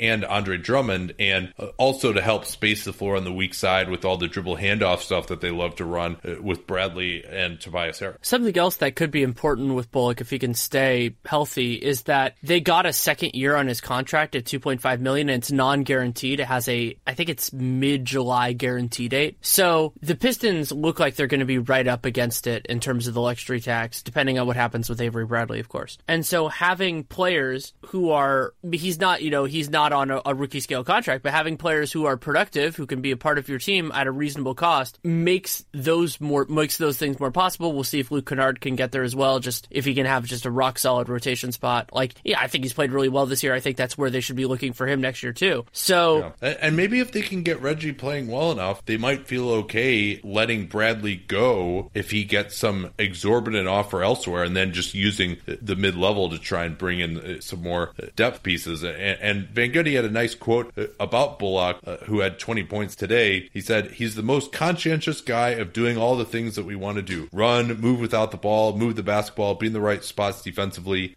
and pressure the ball. And so hopefully he'll continue to play well. I mean, it's just, of course, as it is with all these 3 and D guys, I mean, it's so, it's so difficult with all of them because number one, just determining who's good on defense can be difficult. I mean, you can tell who's a good one on one defender, but, you know, as a team defender, you really got to watch it and see that you can't, you got to watch like full games. You can't just watch like clips to figure that out. And then, you know, so much depends on their three point shooting. And it's just, you know, it takes so long to know whether a guy is a good shooter. And I mean, that's why determining who a good three and D guy is eventually going to be, or even is, you know, from right now, right? Like who is a good three and D guy last month because he made his shots might not even be a good three and D guy uh, next month because he didn't, or even from a year to year basis. You know, if like a Kent Bazemore or something is a perfect example of that, who's just fortunes have waxed and wane based on whether his three pointer is, is, going in. So the hope is that he can continue to produce it at a reasonable level. That was what he was supposed to be coming out of North Carolina, low those many years ago. Uh, but we'll see whether he can maintain this role or not. Let's take a look now at Indochino. The idea of buying a made to measure suit, whether for yourself or for someone else uh, as a gift, would have seemed preposterous. I mean, that's like over a thousand dollars. Are you really going to spend that much uh, on a gift? Uh, probably not. But now that any premium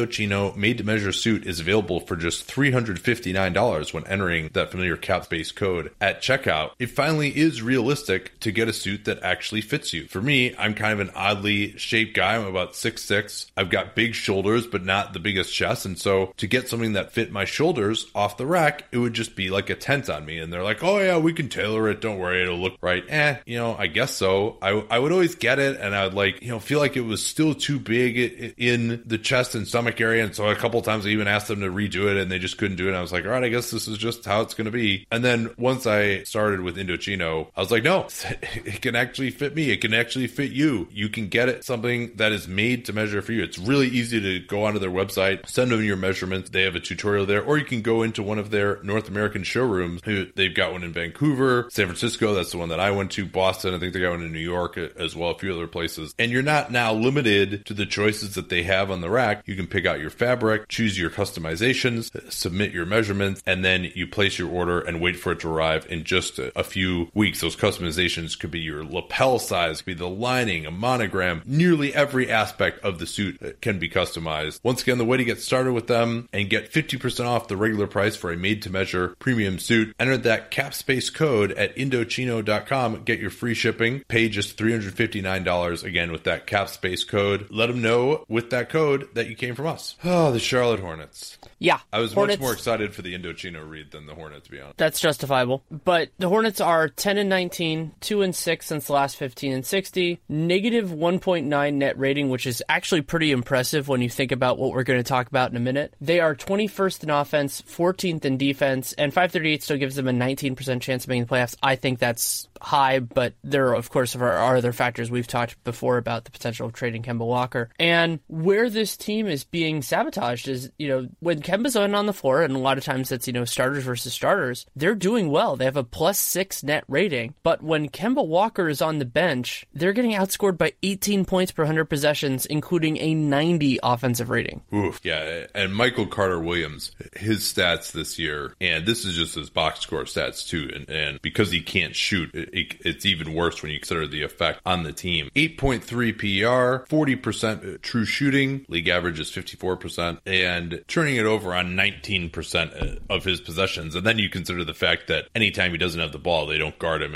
And his three pointer, I mean, it's somehow regressed from where it was even as a rookie when he had more of a green light uh, when he was playing in Philly. Just remarkable uh, how bad he's been. I mean, and, you know, this is, they acquired him and paid him basically as much as they could below the tax after making the Howard trade. And we felt like, okay, you know, I guess that's like the best guy that was available but you know, he's pretty injury prone, a tough fit as well. You know, can't really play with Kemba, although they've tried that a, a little bit. But you know, I guess that's as good as they could have done, and, and clearly it's not as good as they could have done because, uh, and I think to some degree too, they were hurt by the fact that the veterans minimum went up, and so for you know, like a Ray Felton, for example, they're paying Carter Williams two point seven this year, and for like a Ray Felton, he can get two point one in a way better situation in Oklahoma City. He's made plenty of money in his career, so they now to try they couldn't really outbid people with that, but you would think the way Kidd-Gilchrist has played, and considering the injury concern, or I'm sorry, not Kidd-Gilchrist, Carter Williams has played, and given the injury concerns that he had coming in and in his career, that they could have done better there for sure. And I mean that negative 18 net rating, and that's got to be about the worst that we've seen for like a semi decent team when their stars off the floor. I mean, even the Thunder without Westbrook last year weren't this. They weren't. And one of the things that I've been rattling around with over the last couple of weeks is they actually used one of their two way contracts on a point guard, on Marcus Paige. And he played a little bit in the preseason for them, but you run the risk of losing Michael Carter Williams. But again, he's on a one year contract. It's not that big a deal. Just, just try the only other option you have because you can't really spend much because of their tax concerns. Try him out.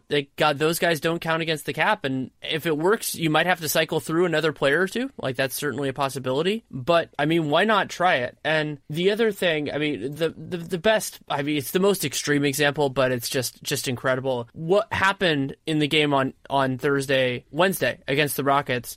Houston led 23 to 21 with 2 minutes and 45 seconds left in the first quarter when Kemba Walker left the game. 3 minutes and 44 seconds of game time later, Houston was ahead 43 to 23. Yeah, and that's Houston obviously and uh, that that was really the perfect storm because Houston's bench units with Chris Paul and Chris Paul basically came back in right at the same time that Walker was leaving. I mean, those Houston bench units have been absolutely dominating at the same time that those Hornets bench units uh, have been so incredibly awful. And so that was just a, the absolute uh, perfect storm there. Uh, you know, it's interesting. Cody Zeller, although he's now out for a while, and so we don't expect this to get better. We thought that him missing time was the issue since they were three and seventeen without him last year, and we felt like, hey, coming off the bench, that could really solidify things. But in their net rating without Walker on the floor and with him on the floor, he didn't solve the problem because they were still negative thirteen net rating in that situation. Now, of course, he's out, and they're going with Kaminsky more at center, and he's he has really struggled. Also, Malik Monk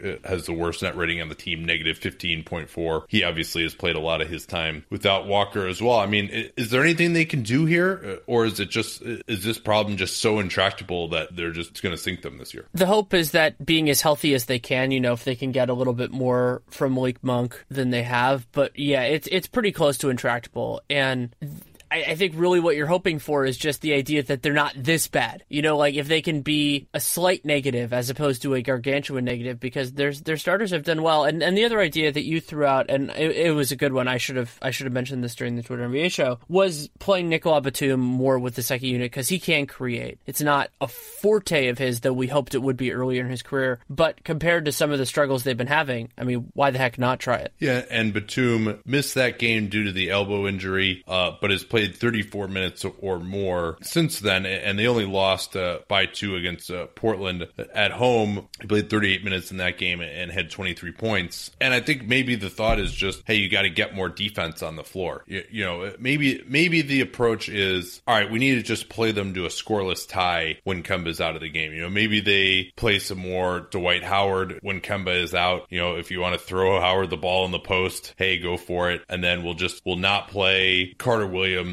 as much. Maybe we'll just try to, especially as we get to more wings, we could go with like Lamb and Batum and Graham all together on the perimeter and just say like, hey, we're gonna switch everything. We have Dwight in the middle. We're gonna just stop people. Hey, Dwight, like we'll just throw you the ball. We'll waste all of your crappy post ups that are inefficient during this period, so you don't bog down the real offense when Walker is out there. Maybe that would be the approach for me, but I'm not saying that's some great answer. They are very limited, of course, with the personnel that they have available. Speaking of being limited by the personnel you have at the moment, the Brooklyn Nets. Hey, Brooklyn they're Nets. three and four in their last seven. Yeah, I mean th- that's what I'm saying though is like I think they've been they've had some nice moments, but they are limited by the personnel they have available at the moment. Like that's really the idea I was getting at is so they're they're 11 18 as you said 3 and 4 in the last 15 60. Negative 3.4 net rating puts them at 24th, 18th in offense, 24th in defense, 4% chance of making the playoffs per 538. And I'm fine with all that. I, I've enjoyed watching them this year. They've had this really nice season from Spencer Dinwiddie. I want to see more from Jahlil Okafor. He he had a, pretty solid game in actually playing significant minutes, and then got a DNP in the next one. And so, you know, that that that will happen as a as a player adjusts to a new circumstance. But I en- I enjoy them like and it's and I like that they've approached this. You know that they're not they're not necessarily gunning for it. They're trying a lot of they're trying guys. They're playing quote unquote the right way. They're just not winning a ton of basketball games. Yeah, and Kenny Atkinson said before the game as Okafor got that DNP against the faster paced, uh, well, shooting Pacers, and, and you know you consider that matchup with Miles Turner not a good one for him defensively. Sabonis, who likes to run a lot of pick and roll, the Pacers just run just a crap ton of pick and roll. I mean that's basically you know, what they love to do with Oladipo and obviously Jahlil, one of the worst pick and roll defenders that we've seen in some time. But Atkinson said before the game that he's going to make changes eventually to try to fit Okafor into the team style of play. And it was apparent in the Toronto game that, you know, they didn't quite have the plan for him offensively, that he didn't know where to be. I mean, he still showed some flashes, though. I mean, there was one play he actually, they played him at power forward next to Mozgov at one point, uh, where he was just like standing in the corner and then he eventually ran a pick and roll from that position after Mozgov told him where to go. There were a couple of times he was thrown just like flaming bags at the three point line. He had to take a three, which, you know, looked at, as you might expect. Uh, I think eventually my hope for him is that he can become this really good pick and roll center offensively. And the comparison has been made between him and Enes Kanter, but Kanter doesn't really take any bad shots. He goes to power moves in the post. I mean, he gets,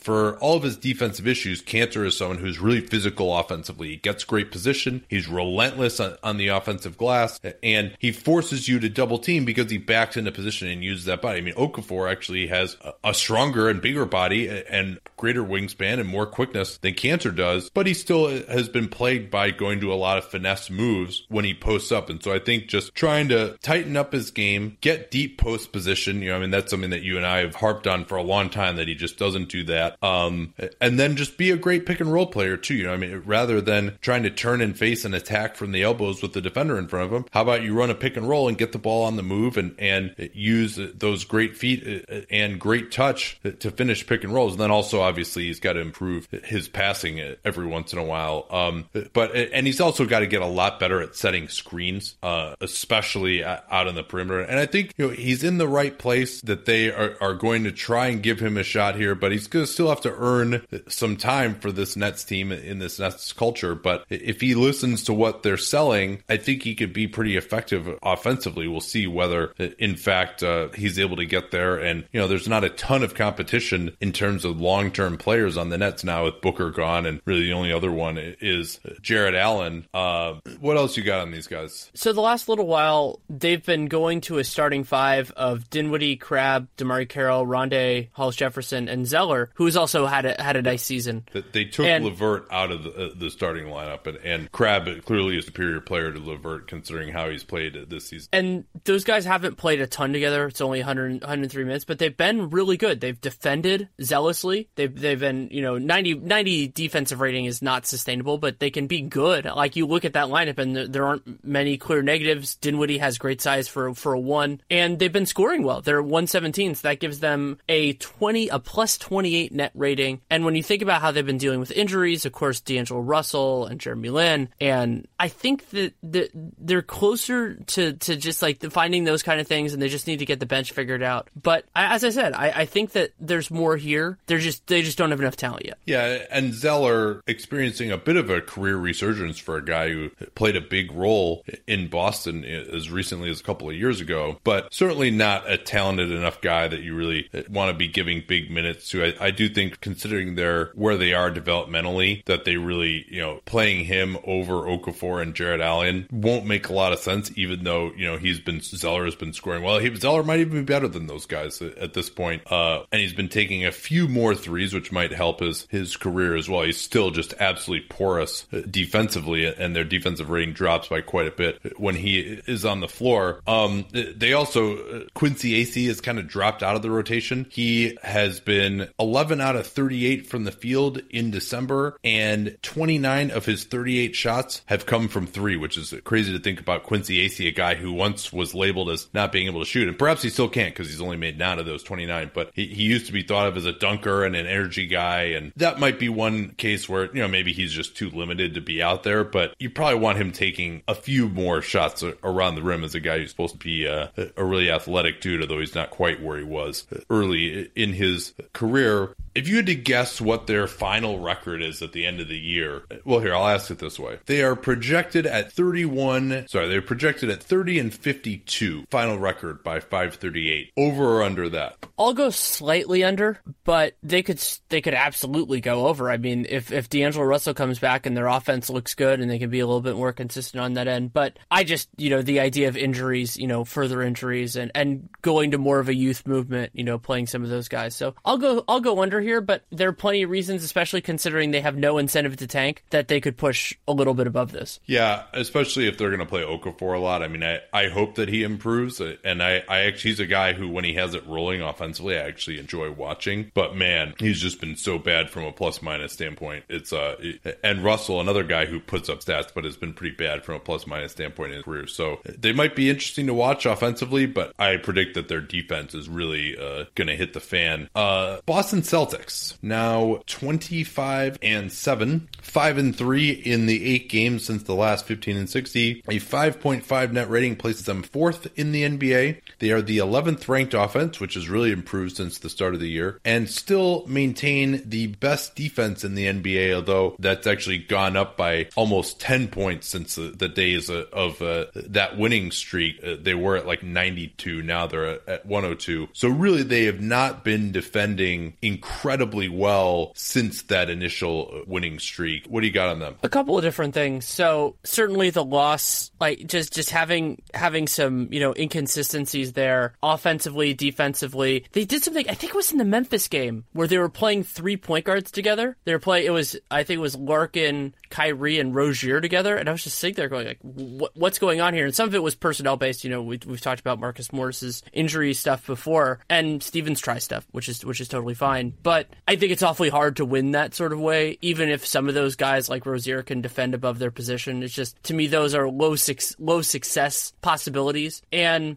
the positive though is that their young guys are still looking good. You know, I, we'll have we talked about this and got plenty of crap on various angles for how we thought about the Celtics guys on the prospects podcast. But Jayson Tatum has the has the skill set to be a productive offensive player. Yeah, and I've been watching him more closely since uh, we did that again. Uh, and he had his best game in some time against Memphis on Saturday night. Uh, that was an interesting game at Memphis. They uh, led by 21 early. The Celtics did Uh, but then a furious comeback by Memphis in the third quarter as Marcus Gasol dropped 21 in the period on a bevy of, mostly three pointers. Tatum in that game, though, uh, he really, one thing that sticks out about him is, you know, he's got very good length, not just like unbelievable, ridiculous length, but, you know, seven foot wingspan uh, at his size is good, but he really uses his long arms to high point the ball in the rebounding action and then blocking shots. Well, he had this one unbelievable block on Jarell Martin after a turnover. It wasn't really so much a chase down, but because he was sort of in position, but coming in from behind. And Martin on a play that, you know, 99% of the time just is a layup, does a nice move, gets his body in between Tatum and the ball, extends his arm out, uh, nice finish, and Tatum somehow reaches over his shoulder, fully extends his arm without fouling. I mean, if you think about it, both Martin and Tatum's arms were fully extended, but Martin had his body in between the ball and Tatum, and Tatum still just just barely got a fingernail on it and blocked Martin's layup. It was just an incredibly impressive play to block it like that without fouling. Good job by the refs not just making the auto call. We did see Tatum get into his ballyhooed ISO game a little bit more to some effect. He had a play where he went between the legs a couple of times behind the back, pulled up for a jump shot against, I think it was Martin again. Uh, he also had a nice drive in isolation on Brooks. He's really, we've talked about this before, but his footwork out of triple threat is very impressive and his first step is impressive, but he's really able to get guys off balance when he catches the ball with the live dribble with his jab step game. Uh, he also had a nice spin move where he went through two guys, although he ended up missing the layups. That's one thing that's still in progress for him is, you know, he'll get up for some impressive dunks sometimes in the open floor, but if he's really contested, you know, he doesn't necessarily have the greatest explosion if he's got a body on him and can get bumped off of his shot a little bit. I think those are shots which hopefully will start to go in for him as he just gets a little bit more used to getting bumped and not having every little bump at the rim called as a foul as it is in college. But it was an impressive offensive game for him. And I just was thinking about how Brown and he are, are so difficult to guard when they go to a spread pick and roll with Kyrie and Horford because number one, obviously Horford and Kyrie are really, really difficult to guard on their own. And Tatum and Brown can hit shots, but if you close out to them, they also both, you know, may not be amazing guys going one on one yet, but both of them are outstanding at attacking a closeout, getting to the rim and finishing. So you have to really deal with them as a dual threat when they're spaced out. And those guys largely uh, are closing games for them. Last thing on that game, Al Horford came in once Memphis had closed the gap at the end of the third, early fourth, and he absolutely dominated. He scored on a couple of really nice post ups, and then he had three assists right in that stretch as well out of the post. One where he caught the ball in the corner, drove, kicked it out to a, a three point shooter, and that stretch enabled Boston to go up by nine, and Memphis really never got closer than six, I think. After that, he hit like a one foot fadeaway jumper out of the post as well as the, the third quarter was ending. Really just fantastic work uh, from Al Horford, and uh, he really has uh, been the glue holding this team together, especially as they've, and his versatility has been great too because they've had to go with Marcus Morris out to more lineups where he's had to play with either Daniel Theis or uh, Baynes, and he's been totally effective as either a power forward uh, or as a center. In fact, let's see if the numbers actually support that statement. I probably should have checked before I said that. Yeah, they've been actually 16.4 net rating with him at power forward. The lineup with he and Baynes together has been good. And then still when he's at center, uh, plus 9.3. He's played 32% of his minutes at power forward and 68% uh, at center. So very effective at either big position. He's been fabulous this year and such a key to their offense working the way it does because you have to respect what he does on the floor. And I, I, I've heartily enjoyed it. One thing I do want to mention Marcus Smart does many things well. Marcus Smart is also shooting below 30% from three for the third consecutive season. He is taking 4.3 of them per game, and that's a problem. Yeah, although, you know, I'm not sure if it would be better for them if he just didn't shoot them when he's open. Agree, agree. But but yeah, he can get a little thirsty sometimes. It's true. Why don't we move on to uh, Atlanta here? What's up with them? So the Hawks are 6 and 23, 1 and 6 since the last 15 and 60. Their negative 7.2 net rating puts them 27th in the league, 23rd in offense, 29th in defense. 29th in defense is disturbing, but of course that ties in with something I want to talk about. And they only they have a less than 1% chance to make playoffs. They're not making the playoffs. We, we know that already. And yes, they have been Yeah, saddled. but they might get the number one seed in the lottery now because uh, Yeah. the Bulls have tied them with uh, with six. uh, Actually, no, the Bulls I think are now Bulls passed uh, them. They're Yeah, two- the Bulls uh, are they have the, the Hawks have the worst record in the league all by their lonesome. I think they have the worst record. They have, in terms of the wins column, they're they have the worst record by two games. Yeah, and they are projected to be four games worse right now than the Kings, uh, projected at 21 and 61 for the Hawks. Kings projected at 25 wins. Bulls all the way up to 27 projected wins. So, what are the key questions with them? Is you know, like I, my expectation was that they would be a solid defensive team that was betrayed by their offense. That was my idea. So far, at least statistically, they've been better offensively than defensively.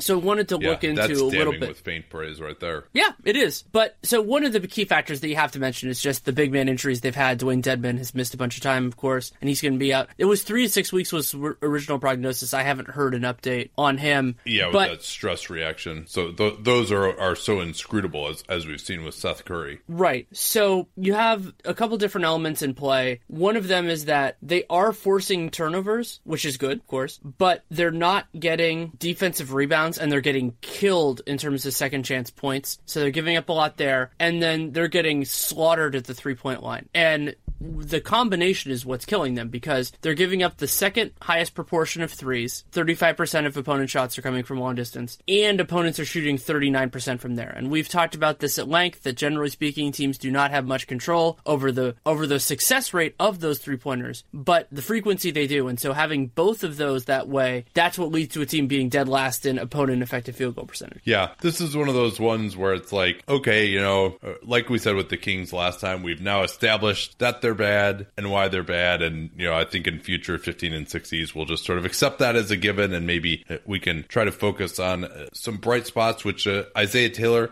has been one of those. Uh, he's under contract this year and next at the minimum. Uh, they get much better defensively when he is out there. I'm not sure how much of that is his doing, but he has been impressive at getting to the rim where he takes half of his shots and also getting to the free throw line. Both of those are very impressive for a combo guard. They might even look into some lineups potentially uh, with him playing with shooter. He has struggled from three at 24%, but did hit shots in the D League last year. You know, we have seen sometimes where that doesn't translate. DeAndre Liggins had a year where he shot like 38% three uh, in the G League, G League, G League, uh, and also a higher than average turnover rate. But I mean, when you consider the construction of this team, that they have like two guys on this team really who can take someone off the dribble, uh, with Schroeder being the other, that that at least helps them. And speaking of Schroeder, and we would probably say that he's like clearly the best player on the Hawks, right? In theory. Yeah. Well, it's probably an issue when your purported best player has the second worst net rating of any of your rotation guys. Eight negative eight point three net rating. Belinelli is the only one who is worse at uh, negative eight point seven, and it just Schroeder, even though his play is not as egregious in terms of like missing guys on offense, taking bad shots, you know, not executing defensively, it still just continues this trend where it seems like the team always plays worse with him out there. Now, the counter argument to that is this is a team that has at least when healthy, a bench. They are a bad team, much like the Kings, a bad team whose bench is like pretty close in talent to their starters. And so usually you'll see that those teams' bench net ratings are, are much better than their starters, even if, you know, that doesn't necessarily mean the bench is more talented. It just means that they're going against other teams' benches. Um, but it certainly is interesting. I mean, Miles Plumlee is in the green net rating wise. So is Taylor. Um, Tyler Cavanaugh, who was elevated from two way status of late. Um, so, so, to see some of these deep reserves as having, uh, but you know, not guys who have played totally insignificant amounts of minutes, uh, having uh, the best uh, on off uh, on the team is interesting to see. It is, and it's also been nice that John Collins is back now. He played uh, was was productive more in their in his return game against the Pistons, where he scored 15 points in 20 minutes, and then he just didn't take many shots in the second end of a back to back. He did play 24, but he only put up two shots in those 24 minutes. Was active on the glass in their loss to at Memphis, which was actually that was a close game. That was a game I actually thought there was a, a, a blown call late in that game where it was hard to tell. It wasn't a great camera angle. Where I think it was God, who was that? There was a, a a Hawks player got I thought he got fouled taking a three when they were down two at the very end, but they didn't call it, so they lost. Well, you're to be applauded for watching uh, a Grizzlies Hawks game in uh, late 2017 here. It was pretty exciting. I enjoyed it. Last but not least, let's get to Liam's team, the Miami Heat. Usually a deeper dive on them, so we figured we'd save it until the end this time. What's going on with them? So Miami Heat, four and two since the last fifteen and sixteen, uh, fifteen and fourteen overall negative 2.2 net rating, 20th in the league, 24th best offense, 13th best defense, and 538 playoff odds have them at 71% chance to make the playoffs right now. So they've been dealing with a lot of uh, minor injuries. Hassan Whiteside's missed the last nine games, I think, with the bone bruise, and that's kind of affected them in some areas. They're 28th in turnover percentage and 27th in offensive rebounding percentage on the, on the season, and those are two areas where Whiteside could probably help out. Uh, when Whiteside's on the court, their offensive rebounding percentage jumps a lot, and he's also gets the line way more than the other bigs they have. So they might be able to do better in those two areas. You know, once he Yeah. um, jo- rejoins the lineup. He, he will not be helping their turnover percentage, however. No, no, he won't. He won't be helping that. Uh, but as an offense, they're they're really well constructed. They they take the mo- highest percentage of, of their shots from the corner, which is obviously you know a great sign of you know smart offense getting good shots. Second highest in three point attempt rate and 29th in mid range uh, attempt rate. So it's a really well designed offense, and uh, they're getting really good shots. But uh, like I touched on before, they're really bad turning the ball over. They're not getting the line much, and they're not offensive rebounding much. So if they can find a way to improve some there, that would really boost their offense from 24th, uh, which is obviously the biggest weakness of their team. So I, I wanted to ask you guys before I dive any deeper to any more of their players, where where do you guys see them like stacking up in the East compared to like all the t- other teams they're next to in the standings? So like Pistons, Knicks, Sixers. Yeah, Bucks you would have to throw into that category eh, as well because it's it's interesting, right? I mean, the the five through eight gives them a better chance of making the playoffs than uh, say the Sixers, who of course have gotten far more publicity this year, and and they actually have a better record uh, than uh, the Sixers. You have to say with the way the Pacers have played and with Victor Oladipo, the way he's been on fire lately. You know, they just the Pacers seem like they've been playing better uh, than this Heat team so far, but it, it's tough to say. I mean, you you just uh, because the Pacers are a team that is kind of succeeding in spite of math, where you know they're number one in the league in mid range attempts, but they're good at those shots and and are a good offensive team overall. Whereas uh, the Heat uh, have a bunch of guys who are decent three point shooters who aren't hitting. You know, the Pacers have guys like Oladipo who are uh, above their career norms, Uh, and so you have to wonder,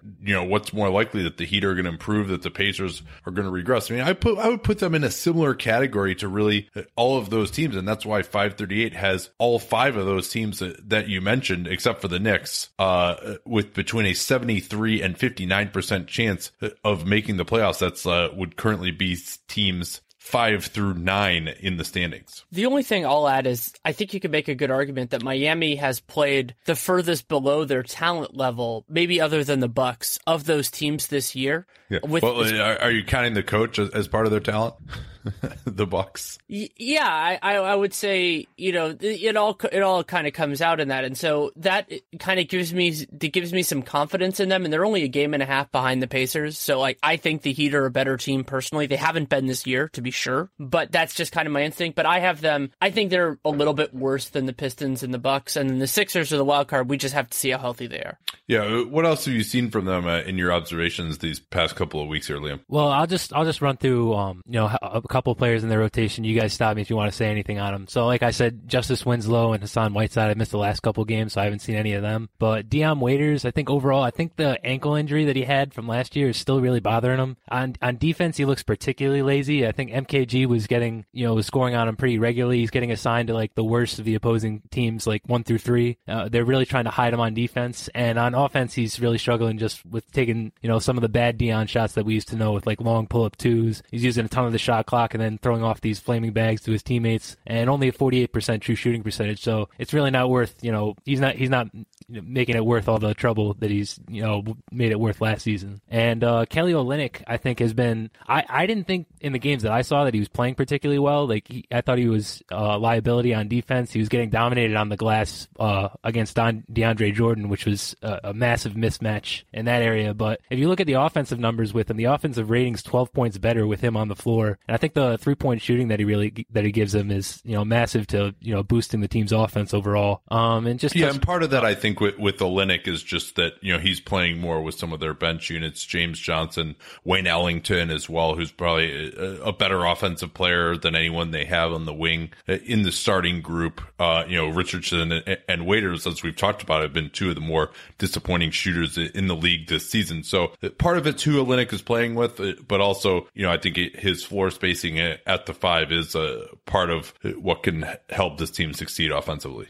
Right, and he's actually the last. Well, since Hassan Whiteside's been out, he has been starting some games. But yes, he was initially coming off the bench, and Wayne Ellington is definitely one of their premier offensive players. Just as far as like his gravity as a shooter, he's become one of those like knockdown shooters that teams are very aware of. He was getting doubled off of some of the pin downs and creating offense just you know for his teammates by just being a threat from th- the three point line. So he's definitely been a, a boon for them offensively. I, I wanted to get your guys' thoughts on uh, who do you guys think is the the worst of their contracts? You know, as the season's kind of you know gone on here. I don't know because I, I, I was looking at their cap sheet and thinking like, okay, well that, that might not be a great deal, but I, I didn't think many of them were you know train wreck deals. Maybe the the Tyler Johnson could be bad just with the jump in the next year for his cap number. But I don't know. I wanted to see what you guys thought.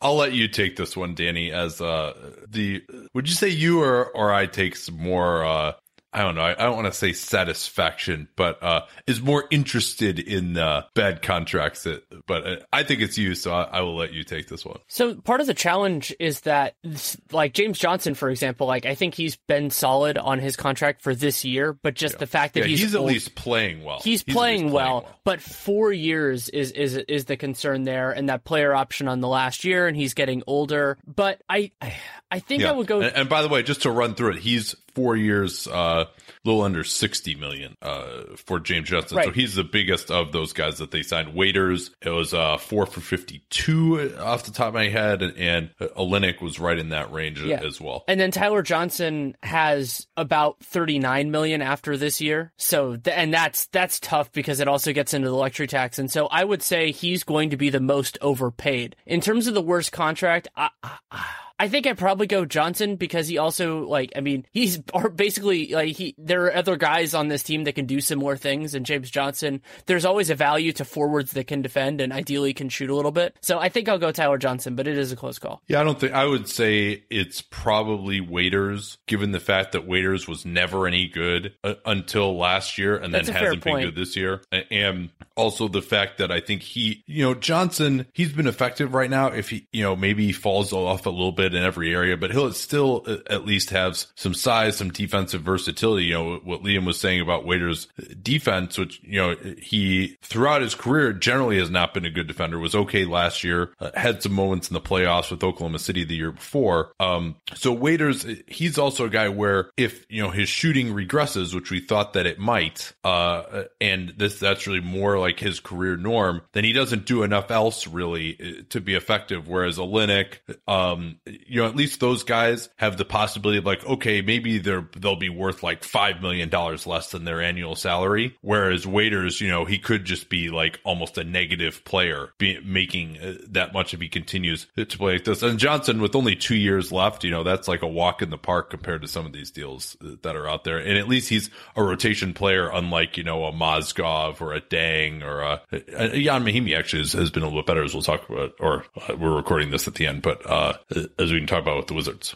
Right, and I, I, just think it was an interesting question from the perspective, like I, I think it's pretty clear that they've signed these contracts thinking, okay, you know, we can win with these guys, and then if we there's a big free agent available that wants to come with us, hopefully we can boost the value of these guys and maybe flip them for an asset, or we can trade them, or we can clear space if we need to. So I just think it's an interesting question on like how they performed this year, and you know how those contracts look for future moves if they want to clear space or maybe get an asset for somebody, go younger. So I, I just thought it was an interesting, you know, to take a look at it from that perspective, but. Um, a, a couple. Yeah, so so some quick hitters here, yeah, on some of the other guys that, that you've been watching. Sure. Uh, with a, a, couple of the injuries they've had, so James Johnson's out seven to ten days with an ankle injury. Whiteside's been out a little bit. Winslow's going to be out. I think he's day to day. But Jordan Mickey's actually stepped up and played pretty well. He's a good roll threat. He's hit a couple elbow jumpers and he blocks some shots inside. Uh, he does bite on every single pump fake. Uh, Montrezl Harrell was really, you know, scoring on him with ease, just pump faking him every time down low. So that's an area he's going to have to improve on. I think Josh Richardson's looked better for them. He's, you know, obviously a really athletic defender on the wing, can guard ones. I think guarding ones is probably his best position for him to guard, but he's looked much better shooting threes, quick release. You know,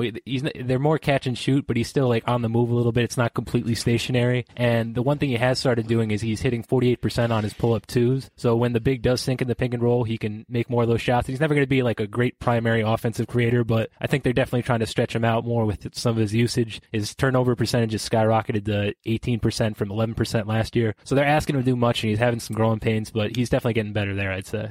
Yeah, Richardson, uh, particularly in the game that we saw in Oakland, Danny really struggled. You know, they had some guys out in that game too to just be a creator and, and had uh, just a, ton of turnovers. So, you know, he definitely uh, is uh, a little bit stretched uh, in that role. Um, and then Bam Adebayo, uh, what did you see from him? Yeah, I actually liked him quite a bit from what I saw. The one thing he was doing was really impressive, which is so important for centers in the modern day is that he was getting out to the three point line and guarding pretty well there. So when they played the the Blazers, obviously that's a huge emphasis that you got to get out to the three point line to help the guard when you know Lillard and McCollum are in pick and rolls. And he was there every time. He was there early. You know, he, he slid, slid pretty well. You know, whenever they wanted him to hedge, he did that pretty well and recovered. And he's a great uh, rim roller. So he, he has a very defined role, which I think you can see. You know, in kind of that Clint Capela, DeAndre Jordan role. Now, who knows if he'll get as good as those guys, but you know, the same type of role that I think he's doing pretty well. Uh, 1.5 points per possession as, as a roll man, and that's on 22% of his shots. So he's he's really good there. I think he's like 97th percentile among bigs or something like that. And the, the one thing I was surprised by is that the on-off numbers with him aren't actually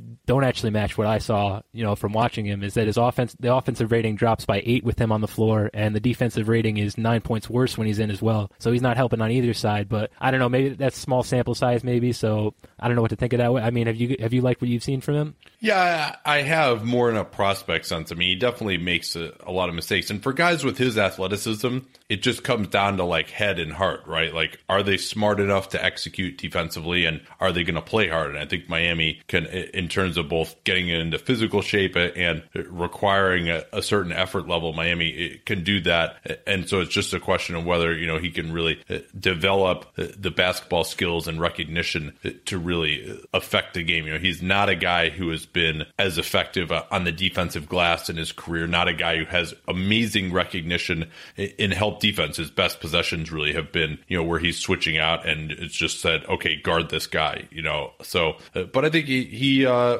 he's in the right place to improve. But like nearly any rookie, especially a young one like him, if you're asking him to be a, a part of a, a winning team, you know, you're probably going to be disappointed. All right, that'll do it for today. Thanks so much for listening. Don't forget about our sponsor, Indochino. Get any premium Indochino suit for just $359 when entering that familiar cap space code at checkout. Talk to y'all tomorrow night. Till then. Across America, BP supports more than 275,000 jobs to keep energy flowing. Jobs like building grid scale solar energy in Ohio and producing gas with fewer operational emissions in Texas. It's and, not or. See what doing both means for energy nationwide at bp.com slash investing in America.